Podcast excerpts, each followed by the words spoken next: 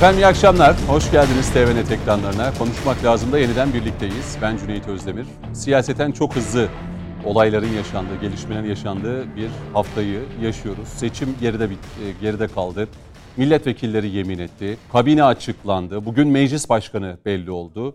Kazananıyla, kaybedeniyle siyasetteki gelişmeleri konuştuk. Konuşmaya da devam ediyoruz.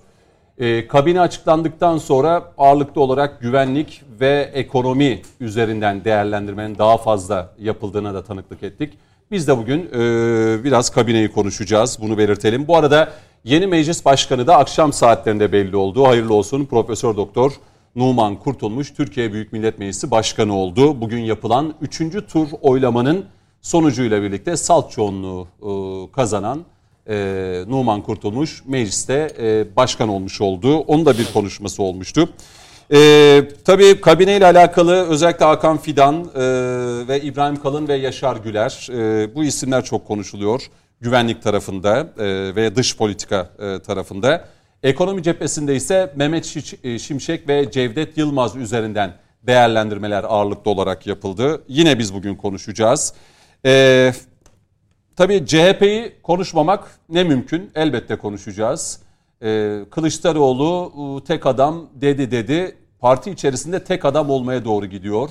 Parti içi demokrasi, bunlar tartışılıyor mu? İmamoğlu'nun bir çıkışı olduğu, kulakları tıkamak mümkün değil. Halk bir değişim istiyor dedi. Ama ipleri iyice sağlam aldı. MYK üyelerinin istifasını aldı. Partideki MYK'yı tamamıyla değiştirdi. Parti örgütünü Kılıçdaroğlu kendisine bağladı. Buradaki gelişmelere bakacağız. Zaman yeterse Meral Akşener ve İyi Parti'de de durum pek iç açıcı değil. Orada da isyan bayrağını kaldıranlar var. Bir kongre olacak bu Haziran ayı içerisinde. Başlıklarımız böyle. O zaman başlayalım. Neyle başlayalım? Belki birer cümle ama. Numan Kurtulmuş'un meclis başkanı olmasıyla alakalı ki ilk sözü siyasetin içinden gelen Mehmet Metiner'e vereyim. Allah hayırlı uğurlu etsin. Birkaç cümleyle Numan Kurtulmuş'un meclis başkanlığını nasıl değerlendirirsiniz? Konuşma hakkımı komutanıma veriyorum. Peki buyurun Coşkun Başbuğ. Hakikaten Allah hayırlı uğurlu etsin çünkü kritik bir süreçten geçiyoruz. Yani gerek Bakanlar Kurulu gerek yeni kadro, yeni yapılanma yeni Türkiye yüzyılının önünü açacak ilk kadro. Elbette bu kadroyla... Numan Kurtulmuş'u soruyorum, kabineyi sormuyorum. Kabine de ama işte o da bir kabinenin parçası bana göre. Yok, kabinenin parçası ayrı bir şey. Olsun, meclis başkanı da olsa yani aynı takım ruhunu taşıyan bir kişi. Dolayısıyla... Ama meclis başkanı tarafsız olur. Nasıl? Meclis başkanı tarafsız olur artık, meclis başkanı olduktan. Zaten onu tek koruyan şu ana kadar AK Parti, merak etme. Yani gerçekten süreci böyle adil yürüten, hatta muhalefete daha fazla ödün veren bir yapıyı gördük. Aynı yapı devam edecek. Karşı cenahta olsa yani inan böyle konuşturmazlar. O nedenle zaten tarafsız, fazlasıyla tarafsız hatta. Ama hani ben niye bu başlığı açtım? Çünkü bir siyasi iradede bir takım ruhu olmalı. Yani eğer başkan, örnek Allah aşkına o risk kalktı ortadan da Kılıçdaroğlu, parlamento, Cumhur İttifakı, atıyorum meclis başkanı başka bir yapı olsa var ya oradan artık ahenk çıkmaz. Oradan müzik çıkmaz. Hatta o çevreden bile birçok isim eğer böyle olsaydı kriz olurdu diye dillendiriyorlar. Dolayısıyla bir uyum, bir orkestra istiyorsak her yerde aynı yapı, ruhu taşıyan kişilerin olması önemli. Ben o nedenle Numan Bey'in yeni görevlendirilmesini zaten beklenen bir sonuç. Sürpriz yok. Hayırlı olmasını dilerim. Hayır. Ve çok da iyi işler yapacağını özellikle belirtmek isterim. Yılların verdiği o tecrübeyle. 15 cümle oldu. Teşekkür ediyorum. Ama zaten tek cümleyle anlatılmaz bu işler. Selami Hocam siz de hukukçu olarak Numan Kurtulmuş yeni dönemde mecliste belki en önemli başlık sivil anayasada meclis başkanlığında oynayacağı rol. Çok çok önemli. Tüm partilerle mutlaka diyalog içinde olacaktır. Seçilmiş olmasıyla alakalı ne düşünürsünüz? Tabii ben de öncelikle hayırlı olmasını temenni ediyorum. Numan Kurtulmuş beyefendi tabii hem akademik hem de siyasi hayatı birlikte yürütmüş. Başarılı bir siyasi aktördür. Hani milli görüş geleneğiyle başlayan ve AK Parti'de devam eden, uzun yıllara dayanan bir siyasi geçmişi var. Hayırlı olmasını temenni ediyorum. Türkiye tabii çok önemli ve zor. Aynı zamanda da kritik bir seçimi geride bıraktı. Dolayısıyla artık şimdi seçimleri... hem güvenlik hem de halkın gösterdiği demokratik olgunlukla başarılı bir sınavı geride bıraktık. Ülke olarak bunun altını çizmemiz lazım. Seçimlerden sonra da olması gereken demokratik bir ülkede zaten devleti yürütme erkine sahip olan organların oluşumudur. Malum hükümet ilan edildi. Yani Cumhurbaşkanlığı kabinesi ve şimdi de tabii yasama organının başı olarak, başkanı olarak Sayın Kurtulmuş seçildi. Sanıyorum meclisin önümüzdeki sizin de çok önemli ki ben onu not almıştım, temas edecektim bir şekilde. Hı hı. Özellikle yeni dönemde hem siyaset kurumunun genel olarak hem de Cumhur İttifakı'nın özel olarak temel yükümlülüğü, temel önceliği neler olmalı? Yani Türkiye'yi bir darbe anayasası yükünden kurtulması lazım. Bu genel olarak bütün siyaset kurumları, siyaset muhalefetin de görevi.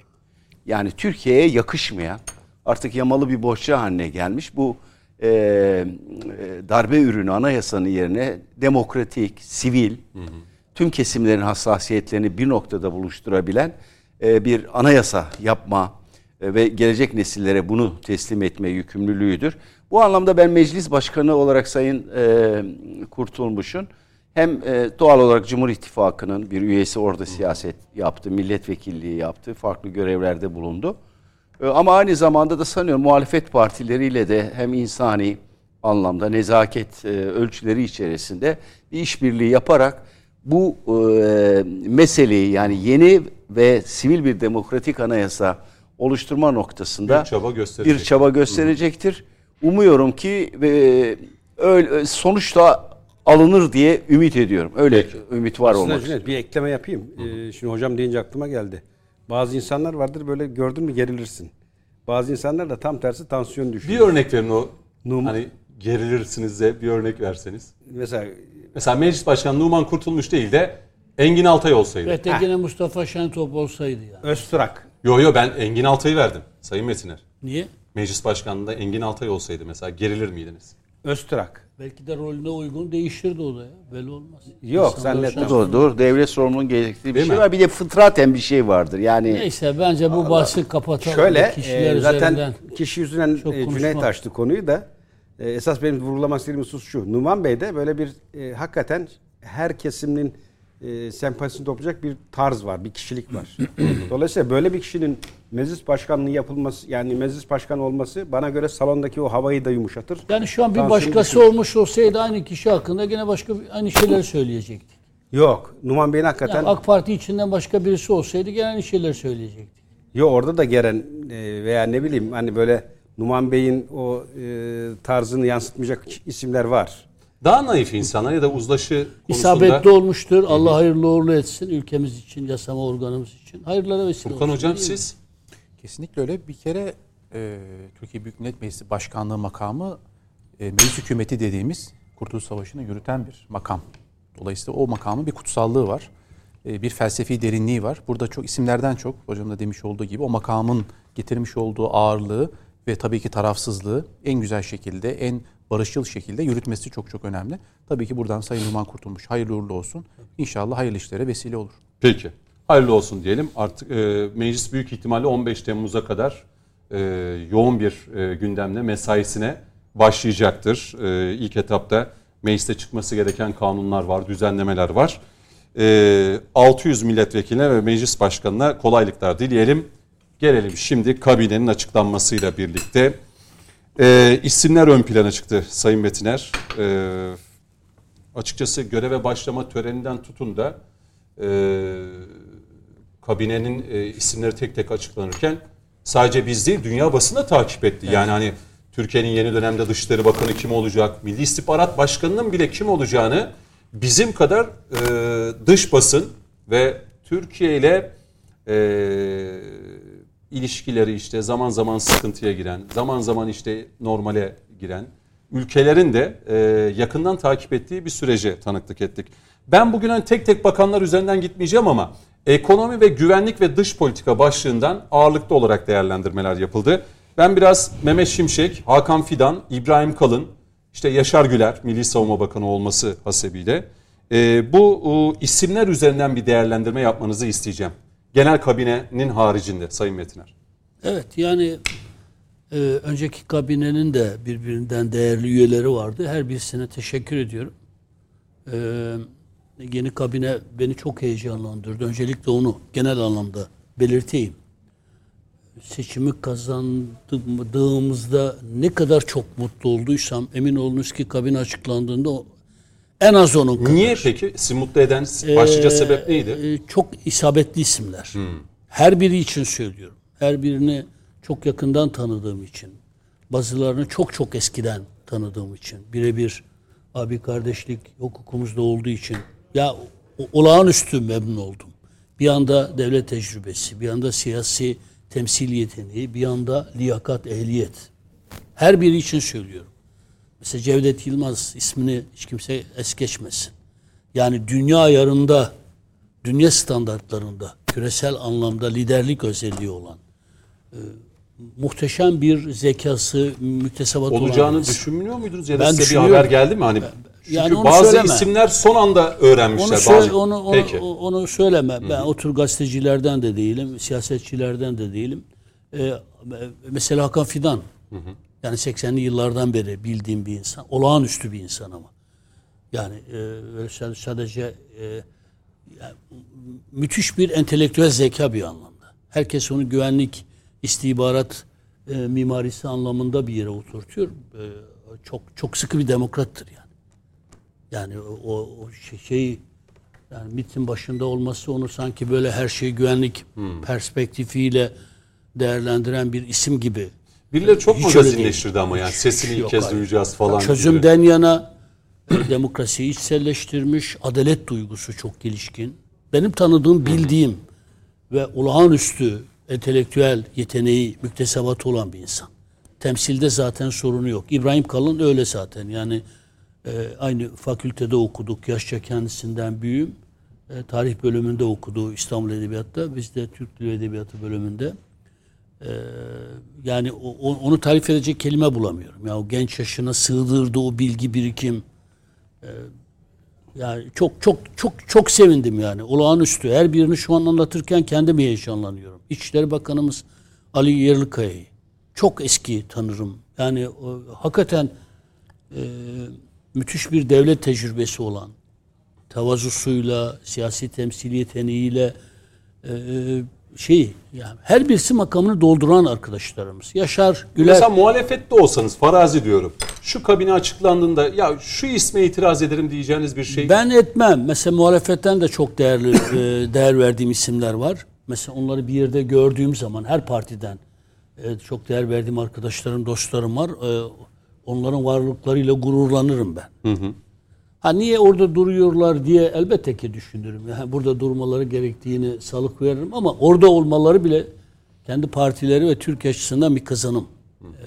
Ben bu açıdan dar partici çerçeveden bakan bir insan değil. Mehmet Şimşek birebir tanıdığım.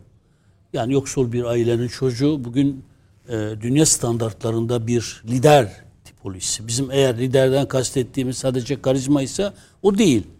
Ben karizmayı sadece liderlik özelliklerinin başında sayılması gereken bir özellik olarak almıyorum. Yani kendini kabul ettirmiş bir insan. Hı hı.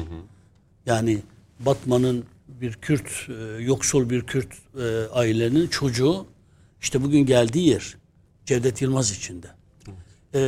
Yani çok etnik tanımlamalar üzerinden konuşmayı seven bir insan değil. Ama kabinede o dengeler korunmuş. Bu kabinedeki temsil Türkiye'yi tutan bir temsil. O kadarını söyleyeyim. Yani 7 bölge. Öteki türlü konuşursam olmaz. Yani Türkiye Cumhuriyeti'nin 2 numaralı makamı. Bingöl, Mehmet Şimşek, Batman. Uluslararası bir toplantıda kendisine İngilizce bir soru soran ama mensubiyetini de bildiği için ona Kürtçe cevap verecek kadar da kendisiyle de barışık. Ama bu imkanı sağlayan Recep Tayyip Erdoğan. Yani Kürdüm demeye cesaret edemediği bir iklimden İşte Mehmet Şimşek'in, Cevdet Yılmaz'ın devletin, cumhuriyetin en üst temsil makamlarına gelebildiği ve uluslararası bir toplantıda da Mehmet Şimşek'in Kürtçe konuştuğu. Hiçbir mecburiyeti olmadığı halde. Şimdi bunlar çok önemli mesajlardır. Hı hı. Türkiye'yi tutmaya dönük mesajlardır. Yaşar Güler Paşa için dün de söyledim. Benim gönül dünyamda farklı bir yeri var. Hiç kendisini tanımam, etmem, bilmem, oturmuşluğum, kalkmışlığım yok.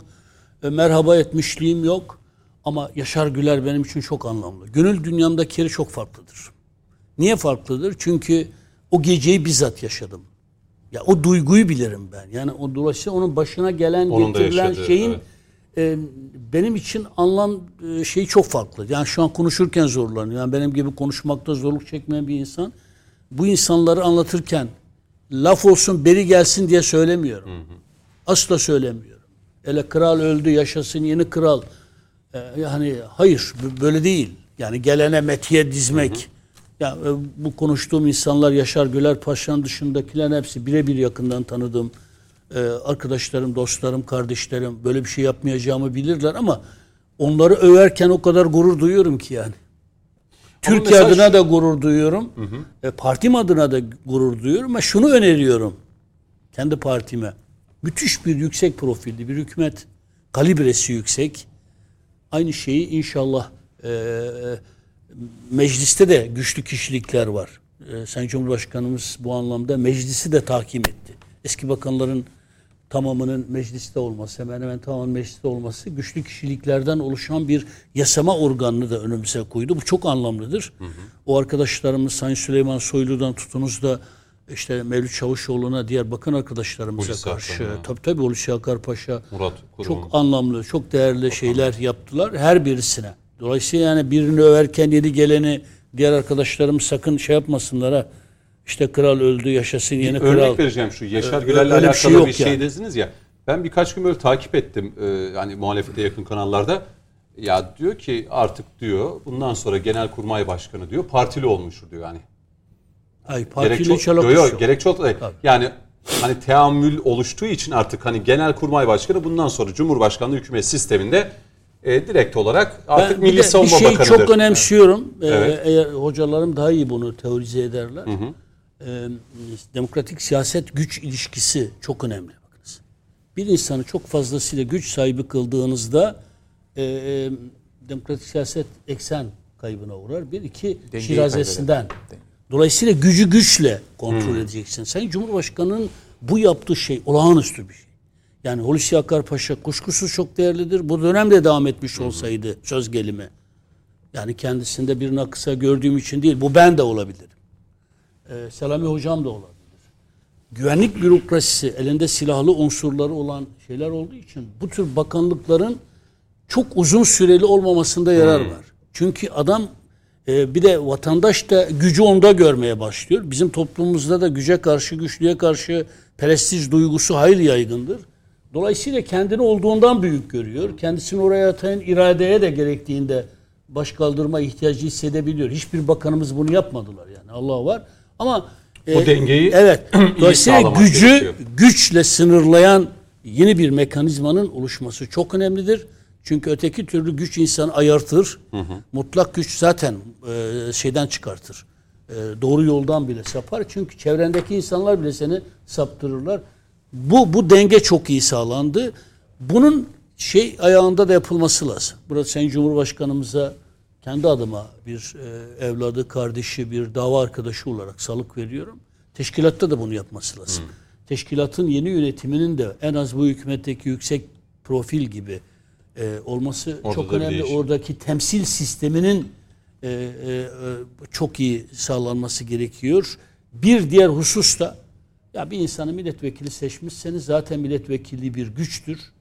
Aynı zamanda genel merkezde de onu genel başkan yardımcısı yaparak çok daha büyük bir güçle tahkim etmenin, onu da kendi ilinde böyle asıl güç bende, ben ne dersem o olur pozisyona sokmanın da bir manası olduğu kanaatinde değilim. Yani genel merkez parti faaliyetlerini münhasıranı yürüten arkadaşlarımız dışarıda olsunlar.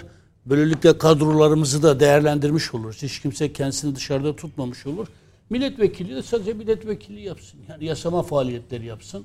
Hafta sonları da seçim bölgesinde teşkilatın emrinde halkla beraber, seçmenle beraber olsun. Yani bir insanı çok fazla güçlendirmemek lazım. Siyasette gücün temerküzü başka siyasi komplikasyonları beraberinde getirir. Umarım bu dönem Sayın Cumhurbaşkanımız, hareketimizin lideri bunu yaparsa 2028'e doğru giderken, yerel yönetimlere giderken çok daha başarılı bir sonuç elde edeceğimize yürekten inanıyorum. Her bir arkadaşımıza, bakan arkadaşlarımıza başarılar diliyorum. Eminim ki bu hükümet çok güzel işler yapacaktır. Mehmet Şimşek kardeşime de buradan selamlarımı iletiyorum. Zor bir görev üstlendi ama onun birazdan üstesinden geleceğine de yürekten inanıyorum. İngilizce tweetler atmıştı. Aslında verdiği mesaj da önemli. Belki ekonomi başlığına geçtiğimizde biraz orayı da konuşacağız. Ha bir de bu bu abilik sistemi diye bir sistem son derece yanlış. Yani birinci sırada milletvekili seçilenler kendi illerinde diğer milletvekillerinin amiri gibi görüyorlar. Sayın Cumhurbaşkanımız buradan hasreten rica ediyorum. Milletvekili arkadaşlarımız arasında maraza çıkartacak bir sistem bu. Yani abilik, amirlik gibi anlaşılmaya başlandı. Yani bu ilin amiri benim, ben birinci sıradayım. Sayın Cumhurbaşkanı beni hepinizin amiri gibi gönderdi. Söz sahibi benim falan. İlk sözde, son sözde benim. Dolayısıyla milletvekilliğini de anlamlı olmaktan çıkartan, birinci sırada yer almayan diğer milletvekili arkadaşlarımızı sanki birinci sıradaki o ilin abisi konumundaki insan emrine verilmiş bir aparat konumuna düşüren bir sistem gibi uygulanırsa bu da yerel seçimlere doğru giderken başka siyasal komplikasyonları beraberinde getirir. Umarım Sayın Cumhurbaşkanı bu konuya da el atarlar. Peki. Hareketimizi böyle bir sapman içine girmekten de korumuş olurlar diye düşünüyorum. Selami Hocam size dönelim. Siz de şöyle bir Fidan, Güler, Kalın üzerinden bir güven, yani kabinedeki en çok konuşulan 3 isim. Ekonomi başında Mehmet Şimşek'i ayrıca bir açacağım ama buradan isterseniz başlayın. Çünkü bu isimler açıkçası mesela komşu Yunanistan bile Yaşar Güler'in ilk mesajlarını manşetlerine taşıdı. Hakan Fidan hem Avrupa'da hem Orta Asya'da hem Amerika'da yine manşetlerde. İbrahim Kalın aynı şekilde. Muhalefet de şöyle yorumlar yapıyor İbrahim Kalın ve Hakan Fidan'la alakalı. Geçen denk geldi bana. Ya biri işte sır küpü, biri sırdaşı. Ne oluyor arkadaş, yani sırlar ülkesinde miyiz? Sırlar ülkesinde mi yaşıyoruz? Sırlar dünyasında mı yaşıyoruz diye böyle bir eleştiriler yapıyorlar ama çok da ağır değil. Hani çünkü daha yeni göreve başlayacaklar. Buradan söz size vereyim. Teşekkür ederim Cüneyt Bey. Ben bir genel çerçevede birkaç cümle etmek isterim açıkçası. Aslında tabii yeni kabinenin öncelikle yine hayırlı olmasını temenni ediyorum. Yeni kabineyi bir iki kelimede nasıl ifade etmek lazım? Yani genel toplam olarak, genel bir bakış açısından kanaatimce benim gözlemlediğim kadarıyla bir icracı ve normalleşmeye yönelik bir kabine. Normalleşmeyi açacağım biraz sonra. Özellikle Türkiye'nin güvenlik politikaları, demokratik standartların yükseltilmesi noktasında. Ona gireceğim. O ayrı gerçekten konuşulması gereken bir konu. Ama özellikle şöyle de ifade edelim. Yani şimdi Sayın Erdoğan'ın AK Parti siyasetinin en önemli özelliği şu. Yani 2002 yılından itibaren girmiş olduğu seçimlerde istikrarlı bir şekilde birinci çıkan bir siyasi hareket. Zaman zaman bu oranlar açısından değişkenlik de gösterebiliyor ama netice itibariyle demokratik seçimlerde yapılan birinci siyasi parti olarak yerini alıyor. Bu şimdi Sayın Erdoğan'ın aslında siyaseten, aslında birçok defa da bunu da sanıyorum geçen hafta da ifade etti. İki cümlede söylemek lazım. Tabii siyaset çok önemli, değerli bir alandır. Yoğun geçer, rekabetin yoğun olduğu, sadece parti içi rekabet değil. Muhalefetle rekabet, kamuoyuyla rekabet, medyayla rekabet zorlu bir alandır. Ama Sayın Erdoğan'ın şöyle bir özelliği var. Yani siyasetin temel ağırlık noktasını kendisinin de ifade ettiği şekliyle ve benim de çok katıldığım, yani genel siyaset bilimi açısından da katıldığım, çünkü siyasetin birincil misyonu ve görevi budur. Hizmet ve eser. Zaten bunu da kendisi hizmet siyaseti. Hizmet ve eser siyaseti ve halk da bunu görüyor. Takdir ediyor. İkincisi de hem kendi partisinde hem de gerek mecliste gerek de kabinede istikrarlı bir değişim ve dönüşümü yapabilme kabiliyeti. Şimdi kabineye bakıyoruz. 17 kabineydi. 15'e düştü. Eski bakan, Sağlık Bakanı ve dışında Turizm Bakanı Nuri Ersoy dışında değişti. Evet. Bu önemli bir değiş. Bu nedir? Hem Türkiye'nin insan kaynağı açısından hem de Sayın Erdoğan'ın bir siyasi aktör, bir siyasi lider olarak bunları kendisiyle çalışabilecek, mihvalde tutabilen, görebilen ve bunu da bir anlamda ülkenin hizmetine sokabilen bir öngörüye, bir kabiliyete sahip olduğunu gösteriyor. Yani ben bunu görüyorum. Neden görüyorum? Çünkü hükümetin zaten açıklamış olduğu programa da baktığını, yapılan açıklamalara da baktığımızda Sayın Cumhurbaşkanı'nın bunu şeyi görüyorsunuz. Biz istikrar güveni esas alan, ve Türkiye'nin de temel meseleleriyle ilgili bir çerçeve çiziyor. Hı hı. Başta doğal olarak ekonomiyi koyuyor. Çok doğru. Yani 2 yıldır özellikle yaşadığımız ki bana da her zaman da söylüyorum, altını da çiziyorum. Yani AK Parti açısından en zor ve en kritik seçim neden diye sorulduğunda ben hep 21 yıllık AK Parti hükümetlerinde en zor ve en kritik seçimin bu seçim olmasının tek sebebim, tek ve en önemli sebebinin ekonominin meydan okuması. Enflasyon, hayat pahalılığıyla ilgili vatandaşların çektiği sorundular. Bunun pandemiyle ilgili, uluslararası ilişkilerle ilgili, işte Ukrayna savaşıdır, içeriden kaynaklanan bazı sebepler de olmuş olabilir.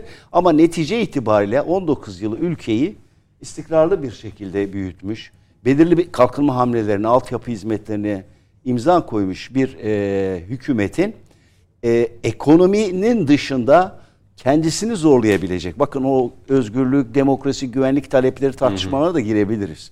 Ama ana kriter buydu. Peki iktidarın bütün bu zorluğa rağmen, meydan okumaya rağmen neden başarılı oldu? Sayın Erdoğan neden %52.18'le Cumhurbaşkanı seçildi? Güven unsuru. De eser ve hizmet siyaseti. Eser ve hizmet zaten en başında. Ve güven. Bir de eğer bir sorun varsa, işte bu ekonomi, Mehmet Şimşek'ten bahsettiler çok güzel tespitlerle.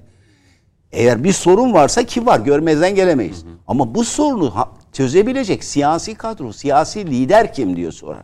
Ve seçmen de rasyonel düşünür. Bakın muhafazakar seçmen de rasyonel düşünür. İşte seküler seçmen de büyük oranda yani rasyonel düşünür. Bir sorun var mı? Bu sorunu kim çözer? Çözme ehliyetine hangi siyasi kadro, hangi siyasi lider bunu başarılı bir şekilde ifa edebilir? Ve bunu bu duyguyla hem mecliste çoğunluğu Cumhur İttifakı'na verdi, hem de işte Sayın Cumhurbaşkanlığı tekrar göreve seçti. Bakanlarla da ilgili olarak bakın zaten ben hükümetin zaten Sayın Erdoğan'ın, Sayın Cumhurbaşkanı açıklamalarından hareketle bir ekonomi ve bu nedenle de Mehmet Şimşek ve ekonomik kurmaylarının çok önemli ölçüde teknokratlardan oluşacağını ki Sayın Şimşek'i de altını çizelim. Gerçekten Bingöl'ün bir Batman'ın bir köyünde doğmuş bir yoksul Kürt çocuğu. Çok başarılı bir şekilde eğitim hayatı geçmiş. Uluslararası alanda da kendini, rüştünü ispat etmiş. Ve daha önce de zaten AK Parti hükümetlerinde görev almış.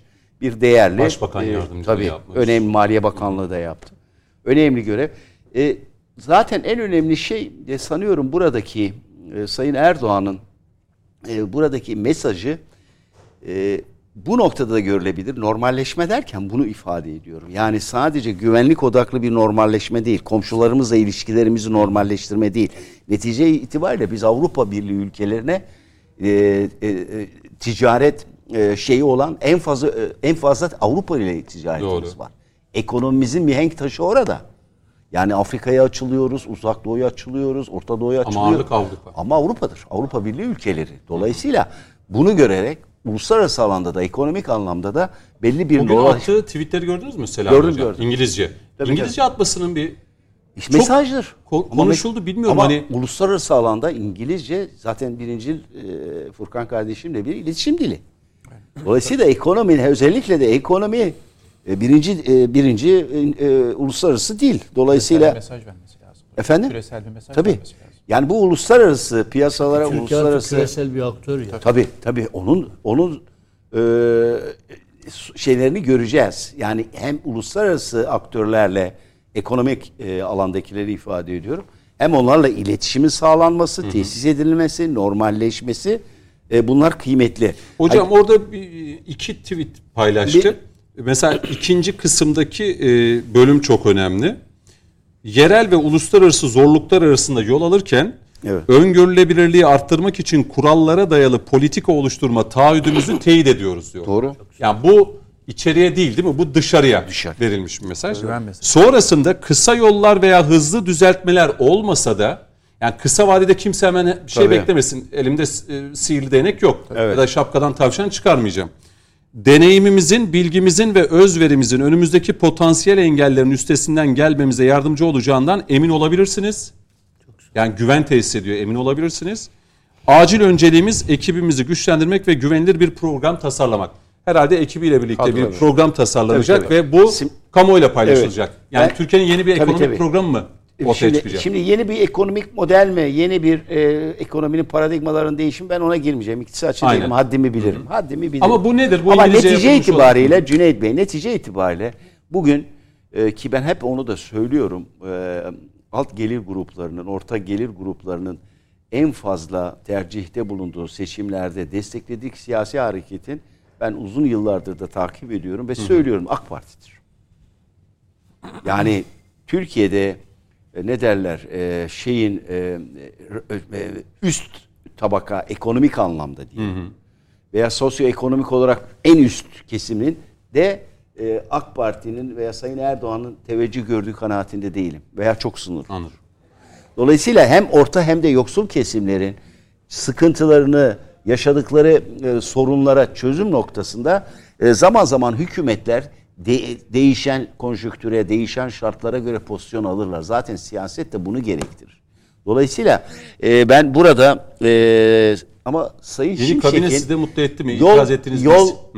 Sayın Şimşek'in yol haritasını ben Sayın Erdoğan'la paylaştığını, istişare ettiğini... Çünkü Sayın Erdoğan, Sayın Cumhurbaşkanı'nın arkasında olmadığı bir Mehmet Şimşek'in zaten... veya ekonomik kurmayının başarılı olması söz konusu olamaz. Çünkü yani netice itibariyle hani reisi cumhurun olmuştu. Öyledir orada. Öyle olur yani. Ki Sayın Erdoğan'ın çalışma şeyini de az çok takip ediyoruz, görüyoruz. Olması lazım. Başka türlü olmaz. Yani doğrudan halk tarafından reisi cumhur olarak seçilen, hükümetin başı olarak seçilen, devletin başı olarak seçilen ve birebir halka, millete karşı sorumlu olan Sayın Erdoğan. Doğru. Dolayısıyla sayın, mutlaka bir yol haritasının ana hatlarıyla ne yapılacak, nasıl bir yol alınacak, yakın kurmaylarını, ekonomik kurmaylarının profillerini, neler tasarladıklarını ortaya koyacaklardır. Ben Hakan Fidan'la da ilgili bir parantez var. Hakan Fidan tabii kamuoyunda çok... Hocam oraya girerseniz süreyi aşmış olacağım. Bir dakika hemen. Yo, tekrar döneceğim Hakan Fidan'a. Hemen bir dakikada söyleyeyim. Tamam. Çok çünkü şu anda aklımda da atlamayayım diye. Hakan Fidan şöyle bir özelliği var. Yani bu kamuoyunda bilinmiyor. 1999'da Bilkent Üniversitesi'nde, tabii astsubaylıktan geliyor da ona girmeyeyim. 1999'da Bilkent Üniversitesi'nde yüksek lisans tezi yazıyor. Ve aynı üniversitede de doktora yapıyor. Yüksek lisans tezinin konusu ne biliyor musunuz? Amerika Birleşik Devletleri ve İngiltere'nin istihbarat servislerinin yapılanması. Bakın... 99'dan itibaren yani Türkiye'de Milli İstihbarat Teşkilatı'nın son 10-15 yılda 20 yılda geldiği noktayı bu çalışmaların akademik altyapısıyla izah edebilirsiniz. Mevlüt Çavuşoğlu da o dönemde o da TİKA başkanlığı yaptığı şey. Beraber yani aynı şeyde Bilkent'te beraber şey yapmışlar. Kimin? Mevlüt Çavuşoğlu. Evet, doğru. Ama söylemek istediğim yani MİT'in başında 13 yıl görev yapan isim müsteşarı olarak 99'da ve başarılı yani MİT'in dışarıda operasyonel gücünü etkin bir şekilde kullanması. Bunu terörle mücadele alan işte PKK terör örgütü, FETÖ örgütü, bütün bunları da görüyorsunuz. Ve Türkiye'de istihbarat teşkilatının geldiği noktayı bakın, hükümeti destekleyen desteklemeyen ona bakmayın. Uluslararası alanda çok takdir edilen bir örgüt. Yani bugün CIA ile İngiltere istihbarat örgütüyle, Mossad'la birebir mücadele edebilen bir kabiliyete erişmiş. Ve burada da işte Sayın Fidan'ın tabii ki Sayın Erdoğan'ın da aktif. Hocam öyle şeyler söylediniz ki ilk 7-8 dakikanızda söyleyeceğin şeyler son bölümü ayırdım. Ben Fidan'la başladım. Ancak açılıyoruz. Ama siz bir çerçeve. Evet, orada açılıyoruz bence. Peki tekrar döneceğiz. İşin uzmanına soralım. Komutanımıza. Fidan. Furkan hocamı geleceğim tabii. Ona da dış politikayı da ayrıca. Yani bir güvenlik tarafını. Fidan Yaşar Güler ve İbrahim Kalın. Bu üç ismin göreve getirilmesi. Şimdi şeyde... Mesela Yunanistan başladı. Türkiye yine aynı. Değişen bir şey yok. Devam edecekler, bildiklerini okuyacaklar diye başlıklar atmaya başladılar. İstediği kadar atsın. Kervan yürüyor. Şimdi Cüneyt, Bakanlar Kurulu açıklandığında ben de Mehmet abinin ifade ettiği gibi heyecanlandım. Neden? Çünkü bir stratejik akıl var orada. Bir devlet aklı var. Yani öyle eskiden olduğu gibi benim ta 25-30 sene öncesi hatırladığım Bakanlar Kurulu'nda 3-5 bakanlık önemliydi. Milli Savunma Bakanı'nın adı geçmezdi. Hatta en kızak, işte en pasif bakanlık kesinlikle olarak görülürdü. Bakanların ismi sayılırdı. Televizyon herkes dikkatle dinlerdi. Dinlediği yerlerde İçişleri Bakanı, Dışişleri Bakanı, işte Maliye Bakanı. Milli Savunma Bakanı'na geldiğinde çoğu televizyon kapanırdı. Benim zaten aklımda kalan mesela AK Parti dönemlerinde bir Vecdi Gönül vardı. Vecdi bir de bir İsmet Yılmaz vardı. Hani diğerlerini hiç hatırlamıyorum. Milli Savunma Bakanı kim oldu diye. Hatırlayamazsın çünkü gerçekten pasifize edilmiş bir bakanlıktı. Niye? Çünkü hani normalde işleyiş şöyle olmalı. Atatürk yazmış, hakimiyet kayıtsız şartsız milletindir diye. Hı hı. Yani seçilmiş siyasi iradenin üstünde bir güç olmaması lazım. Fakat o dönemlerde öyle bir hava vardı ki ikiye bölünmüş blok, bir siyasi irade, bir de onu denetleyen bir otorite, Milli Savunma Bakanlığı'nın bünyesindeki hı hı. Genelkurmay ve silah, diğer işte kuvvetler. Şimdi burada doğru olan ne? Bu yapıyı siyasi iradeye entegre etmek. Ama arada bir köprü oluşturacak bir kritik isme ihtiyaç var.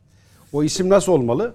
Konuya vakıf ama aynı zamanda da işte sivil hükümetle askeri kesimin arasında da bir bağlantı koridoru tesis edecek bir isme ihtiyaç var. Bu maalesef olmadı. Bunu ilk defa Sayın Erdoğan hani o kabineye işte başkanlık ettiği şuraya dönemde birileri çok haykırdı. Ondan sonra o tablo üzerinden, resimler üzerinden kıyametler koparıldı. Ama doğru olan oydu. Kuvvet komutanları vesaire dahil başkanlık eden bu ülkenin devlet başkanı olmalıydı. Şimdi ilk bu tabuyu yıktıktan sonra Hulusi Akar'la evet. Bu süreç başladı. Az önce teamül dedin. Yani teamüller gereği yani muhalefeti ben dinlediğim için hani orada şey dediler. Ya bundan sonra mesela Yaşar Güler Milli Savunma Bakanı. Bundan sonra gelecek olan isim mesela şu anda genel diyor partili diyor Genelkurmay Başkanları oldu. Eskiden Genelkurmay Başkanı potansiyel Cumhurbaşkanıydı. Evet, o da doğru. Doğru. Onu da hatırlayın. Şimdi iyi hatırlattınız hocam. Hayır, yaraya dokunduğu için illa bir yerden bir kulp takacaklar. Hı hı. Şimdi teamül mü değil mi göreceğiz önümüzdeki süreçte ama hani bana göre akıl bunu gerektiriyor. Konuya hakim diye az önce onun için bir başlık açtım. Yani dışarıdan herhangi birini getirip Milli Savunma Bakanı yaptığın takdirde o köprü veya işte o İletişimde bir takım aksaklar olabilir. Doğru olan ne? İşi bilen ama aynı zamanda sivil iradenin de emri altında çalışacak bir bakan. İşte o bakan bana göre doğru isim Sayın Yaşar Güler'di. Niye? Çünkü Milli Savunma Bakanlığı Kareas dediğim bakanlıkların içinde anılıyor. Şu an bu sistemde Milli Savunma Bakanlığı çok önemli. Çok önemli. Niye? Çünkü terörle mücadele, işte diğer ülkelerdeki dönen dolaplar, Afrika'sı. NATO ile ilişkiler. Dolayısıyla dikkat et, Cumhurbaşkanı'nın her yurt dışına çıktığı gezide yanına hep bulundurduğu 2-3 isim var. Bir, Çavuşoğlu muhakkak yanında. Dışişleri. Eski Milli Dışişleri Bakanımız. Milli Savunma Bakanı ve yanında Başkanı. Ve Fidan. Yani bu hep üçlü birlikte gezdiler. Niye? Çünkü birbirini ilgilendiren entegre konular. Ve bu denklem bugüne kadar Allah'a şükür bize bir başarıyı yaşattı. Yani bugün diplomaside biz destan yazdık söylüyorum. Atatürk'ten sonraki en başarılı dışişleri sürecini biz yaşadık. Atatürk'ten sonra en başarılı Milli Savunma Bakanlığı sürecini yaşadık. Niye? Yani alanı, konusu ve Türkiye'nin de zaten can noktası oralar. Hı hı. Milli İstihbarat Teşkilatı her yeri besleyen, yemleyen. Yani bugün dışişlerinde Milli İstihbarat Teşkilatı olmadan bir siyaset üretemezsin. Komutanım, reklam devam edeceğiz ama reklam dönüşü gene size söz vereceğim. Peki. Olur mu? Alıştık buyurun, reklamlar diye. Evet devam ediyoruz. Coşkun Başbuğ, Selami Kuran, Furkan Kaya ve Mehmet Metiner'le birlikteyiz. Coşkun Başbuğ yarım kalmış, reklama gittik. Sırlar dedik hani sırlar ülkesi mi burası, niye bu isimler? Biri sırdaş, biri sır küpü. Şöyle. Diye muhalefet bu isimlere bir kulp takacaklar ya. O kesin, onda hiç şey yok ama hani ben izleyenler de hatırlasın diye tekrarlayayım. Bir strateji akıldan bahsettim ben, devlet aklından. Yani bu atamaların hepsi çok üzerine titizlikle çalışılmış atamalar. Bana göre hiçbiri tesadüf değil. Liyakat var mı? Liyakat zaten temel. Muhalefetin en çok söylediği şey. Liyakat. Temel faktör. Niye liyakat temel faktör? Yani İçişleri Bakanları rastgele birini getirmemişler. Şimdi Sayın Ali Yerlikaya İstanbul Valisi. 4 yıllık bir tecrübe. Ve istihbaratta kuraldır. Nasıl 4 yıl? Daha önce Şırnak... Hayır, sadece İstanbul'u. İstanbul'u diyor. Sadece İstanbul. Ayrıca bakanlıklarda, Sağlık Bakanlığı'nda, Personel Genel Müdürlüğü bir sürü böyle. İstanbul'u kasten dedim ben bunu. Rağmen... Niye İstanbul'u kasten dedim? Çünkü İstanbul gerçekten Avrupa'da birçok ülkenin nüfusundan fazla olan bir yer. Hı hı. Ve siz burada her türlü istihbari faaliyet, emrinizdeki Emniyet Müdürlüğü ile birlikte bütün operasyonel faaliyetin içindesiniz. Yani Sayın Soylu, İçişleri Bakanımızdı. Ona sorsanız göz bebeğin neresi en kritik yerin İstanbul'u gösterir. Kesinlikle. Şimdi ben bunu şuna benzettim Cüneyt. Atamalarda mesela şu akıl işlemiş. Genelkurmay'da yani silahlı kuvvetlerde burada her konumuzda herhalde bu fikirde hemfikirdir. Şu teamül var. Yükselecek biri 1. Ordu Komutanlığı atanır İstanbul'a. Hı hı. Oradan Kara Kuvvetleri Komutanı, oradan da Genelkurmay. Bu teamül yıllardır hiç bozulmadı. Bir tek havacıdan denizciden olmuyor Genelkurmay Başkanı. Olmuyor yani teamül bu. Evet. Sebepleri ayrıca tartışılır. Şimdi bu süreçte hani İçişleri Bakanı'na getirdiğin takdirde şöyle bir mantıkla karşılaşıyorsun. Acaba aynı akıl mı işledi? Niye? Çünkü İçişleri Bakanı emekli olduğunda elbette herkes bu makamda görev yapabilir. Ama eğer vicdanen hani hiç boşluk kalmasın, sistemin içindeki birini getirmekte fayda var. Kim olur desen hemen herkes İstanbul'u gösterir. Hı hı. Aynı bizdeki silahlı kuvvetlerdeki o teamül gibi İstanbul Valisi'nin İçişleri Bakanı olması doğrudur der. Niye? Çünkü olaylara hakim. Olayların içinde İstanbul az önce söyledim. Avrupa'da birçok ülkenin nüfusuyla eşit. Hatta geçen bir ülke. Büyük bir coğrafya. Türkiye'nin özeti aslında. Türkiye'nin özeti. İstihbaratta da Selam Hocam kural şudur. İstanbul'a hakimsen Anadolu'ya hakimsin derler. Ve gerçekten de öyledir. Yani İstanbul'u idare etmek, yönetmek zordur. Şimdi Sayın Yerlikaya İstanbul'daki sadece tecrübesinden bahsettim ben o 4 yıldan. Hı hı. Eminim bakanlık koltuğuna oturduğu an hiç yabancılık çekmeden. Denizli'de başlayan o oldu. Yani Samsun, Ordu, Karadeniz'deki sel. Hiç yabancılık çekmeden büyük bir tecrübeyle işi götürür. Ve doğru isim. Hı hı. Gelelim hani sır küpü dedin ya Sayın Kalın, evet, ve Sayın Fidan. Dakika daha vereyim. Şimdi Sayın Kalın, Cumhurbaşkanı hemen yanı başında, stratejisini bilen, özümsemiş ve devletle arasında bir köprü bağ gibi görev yapan bir tecrübe. Sayın Fidan, hani gerçekten kara kutu, sır küpü diye adlandırabileceğim bir isim. Şimdi Dışişleri, bağımsız bir Dışişleri Bakanlığı gibi görülür ama aslında Milli İstihbarat Teşkilatı da iç içedir. Niye? Bugün herhangi bir büyükelçi siz yurt dışına atasanız veya herhangi bir askeri ateşeyi yurt dışına atasanız veya herhangi bir kişi yurt dışında bir kamu kurum veya bir STK'da görev alacak olsa gitmeden Milli İstihbarat Teşkilatı'ndan bir briefing verilir ülkeyle ilgili. Yani çağırırlar, nereye gidiyorsun? A ülkesine. İsim verip polemiğe yol açmayalım. O ülkenin halkın nüfusu, zayıf tarafları, hassas tarafları, inancı... Yani güçlü dışlar için güçlü istihbarat lazım. Bütün o bilgileri giden kişiye enjekte edersin. Ama neye göre? Bilmesi gereken prensibine göre. Her şeyi söyleyemezsin. Kişi bu bilgilerle gider o ülkeye. Gittiğinde yabancılık çekmesin, bilsin sistemi diye. O anki iktidar kim, muhalefeti kim, bunların geçmiş çekişmeleri gibi birçok bilgi elinde olmalı. Niye? Şimdi diplomasi bir satranç oyunudur. Her ülke diplomaside kendi menfaatini gözetecektir. En iyi kazanımı elde etmek için en iyi bilgili sen olmalısın. Şimdi Sayın Fidan'ı düşünün.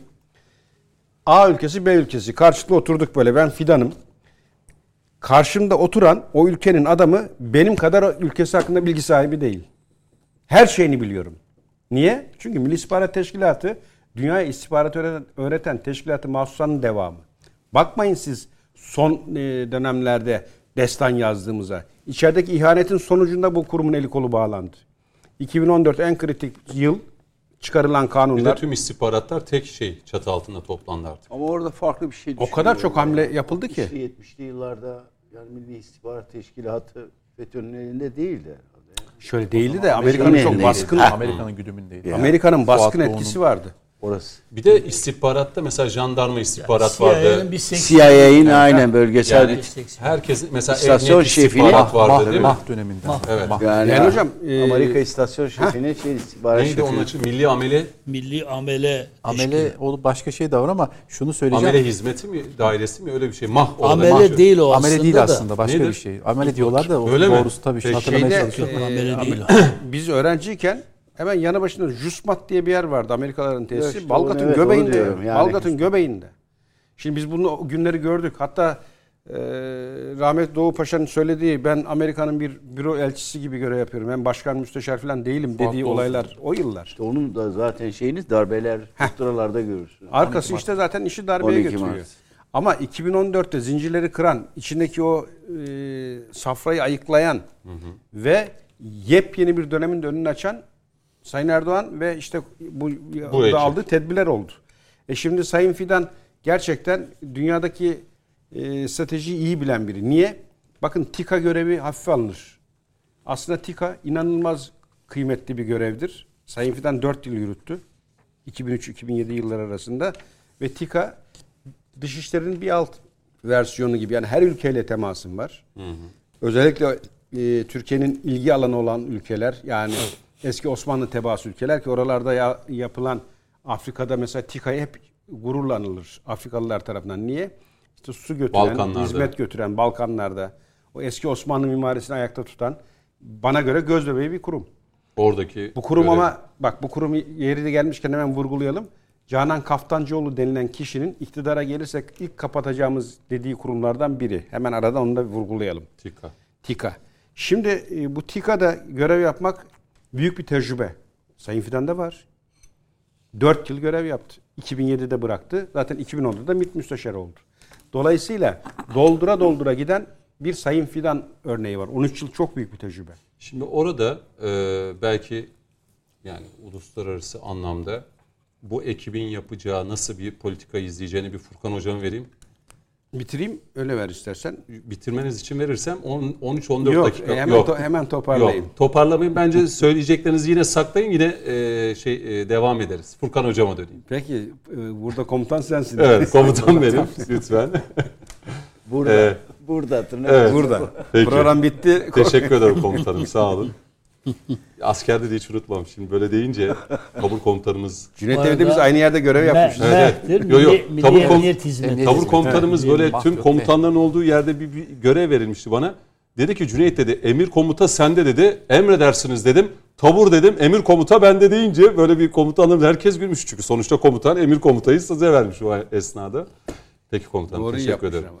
Furkan hocam bize biraz bir yeni dönemde nasıl bir politika, dış politika izleyeceğimizi yani bu isimler üzerinden Hakan Fidan'la, İbrahim Kalın'la, Yaşar Güler'deki dış politikada Milli Savunma Bakanı olarak çok çok önemli. Nasıl yani böyle soft power mı yapacağız, hard power mı yapacağız böyle hani diplomatik şeyle evet. Dille konuşuyorum. Türkiye nasıl bir yeni dönemi görecek bu dış politikada bu isimlerle?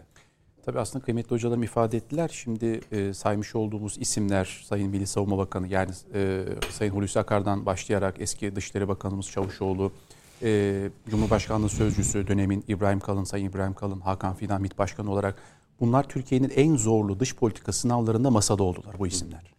Ve öyle bir mekanizma çalıştırıldı ki yani işte Sayın Cumhurbaşkanı aslında bir provası gibi aslında o geminin o hedefe doğru giden o büyük geminin provası gibi ve diğerleri de bu anlamda o gemiyi yürüten, suyun üzerinde kalmasını sağlayan mekanizmayı çalıştırırlar. Zaten devlet adamlığı tarihe yön vermeye çalışır. Fakat bazı şeylerde yön veremediğiniz zaman, yani değiştiremediğiniz zaman üzerinde kalıp yön vermeye çalışırsınız. Şimdi Türkiye öyle safhalardan geçti. Yani bunu biz iç politikada işte 15 Temmuz sadece biz 60'a kadar gideriz darbeleri anlatmaya ama son 21 senede yaşananlara baktığımız zaman muhtıradan alabiliriz. Gezi olaylarından alabiliriz. 15 Temmuz'dan alabiliriz. Ve bütün bu iç provokasyonların temelinde biraz evvel işte Mah'tan bahsettik. Milli İstihbarat Teşkilatı'nın o dönemlerde Gladio yapılanması olan Özel Harp Dairesi'nin etkisinde kaldığını ve rahmetli Adnan Menderes'in telefonları Fuat Doğu tarafından o dönemin mensubu ama dinlendi. Tabii 12 Mart muhtırasında Demirel'in aynı şekilde muhtıraya giden süreçte yanlış bilgilendirmelerle, yani keşke onları anlatsak tarih olarak ama günümüzü ilgilendiren mesele artık tam olarak milli bir grand strateji üzerinden ilerliyoruz. Bu ne demek? Mustafa Kemal Atatürk dönemi jeopolitikasının da bir anlamda devamıdır bu. Milli olmak. Şimdi bu anlamda görev değişimi oldu. Sayın Hakan Fidan Dışişleri Bakanı oldu. Sayın İbrahim Kalın MİT Müsteşarı oldu. MİT Başkanı oldu. Aslında o bayrak kaldığı yerden devam edecek. Ama nasıl devam edecek biliyor musunuz? Daha saldırgan devam edecek. İyi anlamda. Hmm. Çünkü önceden, daha önceleri daha doğrusu. Dışişleri mi diyorsunuz, MİT mi? Beraber. Yani beraber anladım, tabii. Beraber. Çünkü bakın önceden tarihimize bakın. Osmanlı'nın son dönemlerine bakın. Sahada kazandık, masada kaybettik. Bizi masada hep çok kaybettirirler. Doğru, doğru. Bizim ordumuzun gücünde 2000 yıllık ordumuzun hiçbir şüphemiz yok. Ama ordumuz kazandı, masada kaybettik. Neden? Çünkü ikisini eş değerde götüremedik. O çarkı aynı anda döndüremedik. Ama şu anda örneğin MİT Başkanlığı operasyon yapıyor Suriye'nin kuzeyini ve İran kuzeyinde. Hemen örneğin bir zaman sonra Soçi'de bir zirve oluyor ve Astana'da bir zirve oluyor. O başarı masada kart olarak vuruluyor. Hı-hı. Ve oradan biz istediğimiz kazanımın mümkün ölçüde almayı da başarıyoruz. Güçlü ordu, güçlü diplomasi. Güçlü ordu, güçlü diplomasi ve tabii güçlü ekonomi ve istihbarat. Evet. Bunların hepsi aslında beraber. Şimdi dolayısıyla dünyamız ciddi bir aslında jeopolitik fırtınaya doğru giriyor. Bunu öyle değerlendirirsek eğer diplomatik manada. Şimdi ben aslında haritada çiziyorum mesela. Arktik bölgesinden Afrika'ya, Ukrayna'dan Vladivostok'a kadar. Hem dikey hem yatay. Hı hı. Bu jeopolitik fırtınanın göbeğinde bir Anadolu kıtası var. Bir Anadolu coğrafyası var. Yani Türkiye Cumhuriyeti'nden bağımsız değerlendirelim. Biz de bu toprakların üzerinde yaşıyorsak o zaman çevremizdeki bu yangın çemberinin ortasında bir ağırlık merkezi oluşturmak zorundayız. Ve bunu oluştururken ne yapmamız gerekiyor Cüneyt Bey? Bir denge stratejisi. Yani çok yönlü proaktif dış politikanızı denge siyasetiyle ulusal çıkarlarınızı mümkün mertebe sağlamak. Bunu biz nasıl yapıyoruz peki bugün? Nasıl yaptık bugüne kadar? Barış temelli yaptık. Nasıl yaptık? NATO ile Rusya arasındaki o özellikle Ukrayna Savaşı'nda oluşan o belki de yeni soğuk savaş ikliminde tek Rusya'ya nefes aldıran, can suyu olan Türkiye aynı anda Atlantik ötesine de ben bir NATO üyesiyim ama benim coğrafyam bir kere çok yönlü dış politikayı gerektiriyor. Ben S-400'ü de alırım. Türk Devletleri Teşkilatı'nın kuruluşunda başrolde oynarım. Orta Doğu'da sen beni desteklemezsen teröre karşı tek başıma mücadele ederim, harekat düzenlerim. Kosova'da bir problem varsa ben onu çözmek için oraya giderim. Silahlandırdığın Yunanistan'a karşı Adalar Denizi'nde mavi vatan sınırımı çekerim. Gerekirse de savaş pozisyonuna geçerim. Şimdi dolayısıyla bu nedir biliyor musunuz Cüneyt Bey? Bu yumuşak güçle sert gücün kamu diplomasi yöntemleriyle taçlandırılması. Bu mikro istihbarat ve mikro diplomasidir. Dolayısıyla Sayın Hakan Fidan'ın bu koltuğa oturması mikro istihbarat ve mikro diplomasinin hayata geçeceği bir dönem olacak. Şimdi mesela çok özür diliyorum hocam. Bu üç isimle alakalı işte Hakan Fidan, İbrahim Kalın, işte Yaşar Güler. Genelde mesela Amerika kabineyi açıkladığı zaman hatırlayalım şöyle bir 20 yıl öncesinde evet. Körfez müdahalesi, Körfez 1-2. İşte Amerika'nın Şahinler kanadı, işte hani kara böyle şey. Bizle alakalı da dış basında baktım. Yani Fransa'da olsun, İngiltere'de olsun, Amerika'da olsun işte hükümetin Şahin kanadı diye. Kabine açısından. Evet. Yani. Ama işte mesele orada Cüneyt Bey. Bakın önceden değil, hocalarım çok daha iyi biliyorlar o dönemleri yaşadılar. Hı hı. İşte rahmetli Özal dönemiyle bu biraz daha kırılmaya başladı ama 70'ler, 60'lar rahmetli Menderes ve Fatih Nuşuzorlu bunu yapmaya kalktı. Darbe geldi. Biz önceden ne yapıyorduk? Dış politikada bakıyorduk. Çevremizdekiler ne yapıyor? Özellikle Sovyetler Birliği, Rusya, işte dönemin Avrupa Birliği topluluğu. Biz onların ortalamalarını topluyorduk, ortalamalarını alıyorduk. Bir dış politika perspektif ortaya koyuyorduk. Yani böyle sanki iyi niyetli, çok böyle pasif, fazla etliye sütlüye dokunmadan. Şimdi biz ne oldu? Savunma pozisyonundan saldırıya geçtik. Yani Atatürk'ün hattı müdafaa yoktur, sattı müdafaa vardı. O satı bütün vatandaşları biz diplomasiye vurduk şu anda. O satı bütün dünya. Onlara yani göre Türkiye, bu Şahin biz. Biz şimdi aslında. Şimdi onların açıkladığı şeyde biz ne diyorduk? Gidiyorlardı mazlum coğrafyada bahanelerle gidip kan döküyorlardı. Bizim öyle bir şeyimiz olmadı hayır, hiçbir zaman tarihte. Kesinlikle. Bize göre ki o Şahinler şeyini nasıl açarız? Yani bizi Anadolu Kartalları demesi lazım o zaman. Evet. Yani şu anda tarihi olarak biz 17. Büyük Türk Devleti'yiz. Bizim 10 bin yıllık bir tarihimiz var. Bu Anadolu'nun gerçek sahipleriyiz. O 1071 ruhunu aslında doğru anlatmak lazım. Biz ilk defa Anadolu'ya 1071'le girmedik. Bu toprağın gerçek sahipleri olarak son defa biz Anadolu'ya girdik. Ve bizi bu toprağın gerçekleri olan işte Kürttür, Laz'dır, etnik ve mezhepsel tetiklemelerle özellikle Osmanlı İmparatorluğu'nun son döneminde ve özellikle ekonomik olarak da öyle bağlayayım aslında bu hepsi açıklayıcı olsun. Osmanlı İmparatorluğu'nu sarraflar üzerinden İngiltere'deki bankerlere, o Galata bankerlerinin Osmanlı tarafından borçlandırılması ve 1881'de Duyun-u Umumiye'nin özerk bir ekonomik yapılanma olarak devlet içinde devlet olarak kullanıldığı ve Osmanlı'yı nasıl çökerttiklerini hepimiz çok iyi biliyoruz. Ve nerede? Milli bağımsız bir politika, milli bağımsız bir ekonomi. Şimdi biz bunu Atatürk dönemi, yani erken Cumhuriyet döneminde yapmaya çalıştık mı? Yaptık. Ama tabii siyasi şey, ama Atatürk'ün ölümünden sonra özellikle Cumhuriyet Halk Partisi'nin 1940'lı yıllar Marshall Planı, Truman Doktrini, Fulbright anlaşmalarıyla milli eğitim sisteminin gayrimilli hale gelmesi ve 1950 Demokrat Parti'nin gelmesi ve rahmetli Adnan Menderes'in son dönemde artık hayır bu böyle değil, Fatih Bey'in de büyük şeyle biz bir büyük Türkiye Cumhuriyeti'yiz. Biz Rusya'yla da ilişki kurmalıyız. Biz Arap coğrafyasıyla da ilişki kurmalıyız. Biz Arap coğrafyasıyla, örneğini vereyim, Cemal Abdülnasır'la Adnan Menderes randevulaşıyorlar.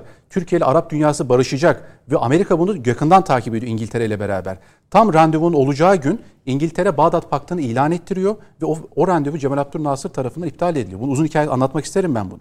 Rahmetli Fatih Nuşu Zor diyor ki hayır biz Amerika'ya bağımlı değiliz. Sovyetler Birliği ile ilişkilerimizi geliştirmeliyiz. Çünkü biz Türkiye Cumhuriyeti olarak detanta başlatmalıyız diye bir harekat başlatıyor, bir psikoloji başlatıyor. Politik olarak CIA belgelerinde ben gördüm, benim kitabımda yazdım bunu. Türkiye Cumhuriyeti'nin Sovyetlerle ilişki kurması kendine bağlar diyor ama yorum kısmı benli, kapalı hocam. Kapamış CIA. Ve 27 Mayıs'ın en büyük sebeplerinden biri de bu. Kıbrıs meselesi. Türkiye'nin Kıbrıs'taki, Mavi Vatan'daki en büyük mührü olan Kıbrıs'taki milli davamız rahmetli Fatih Nuşu Zor canıyla ödedi. 6-7 il olayları kimler tarafından tezgahlandı?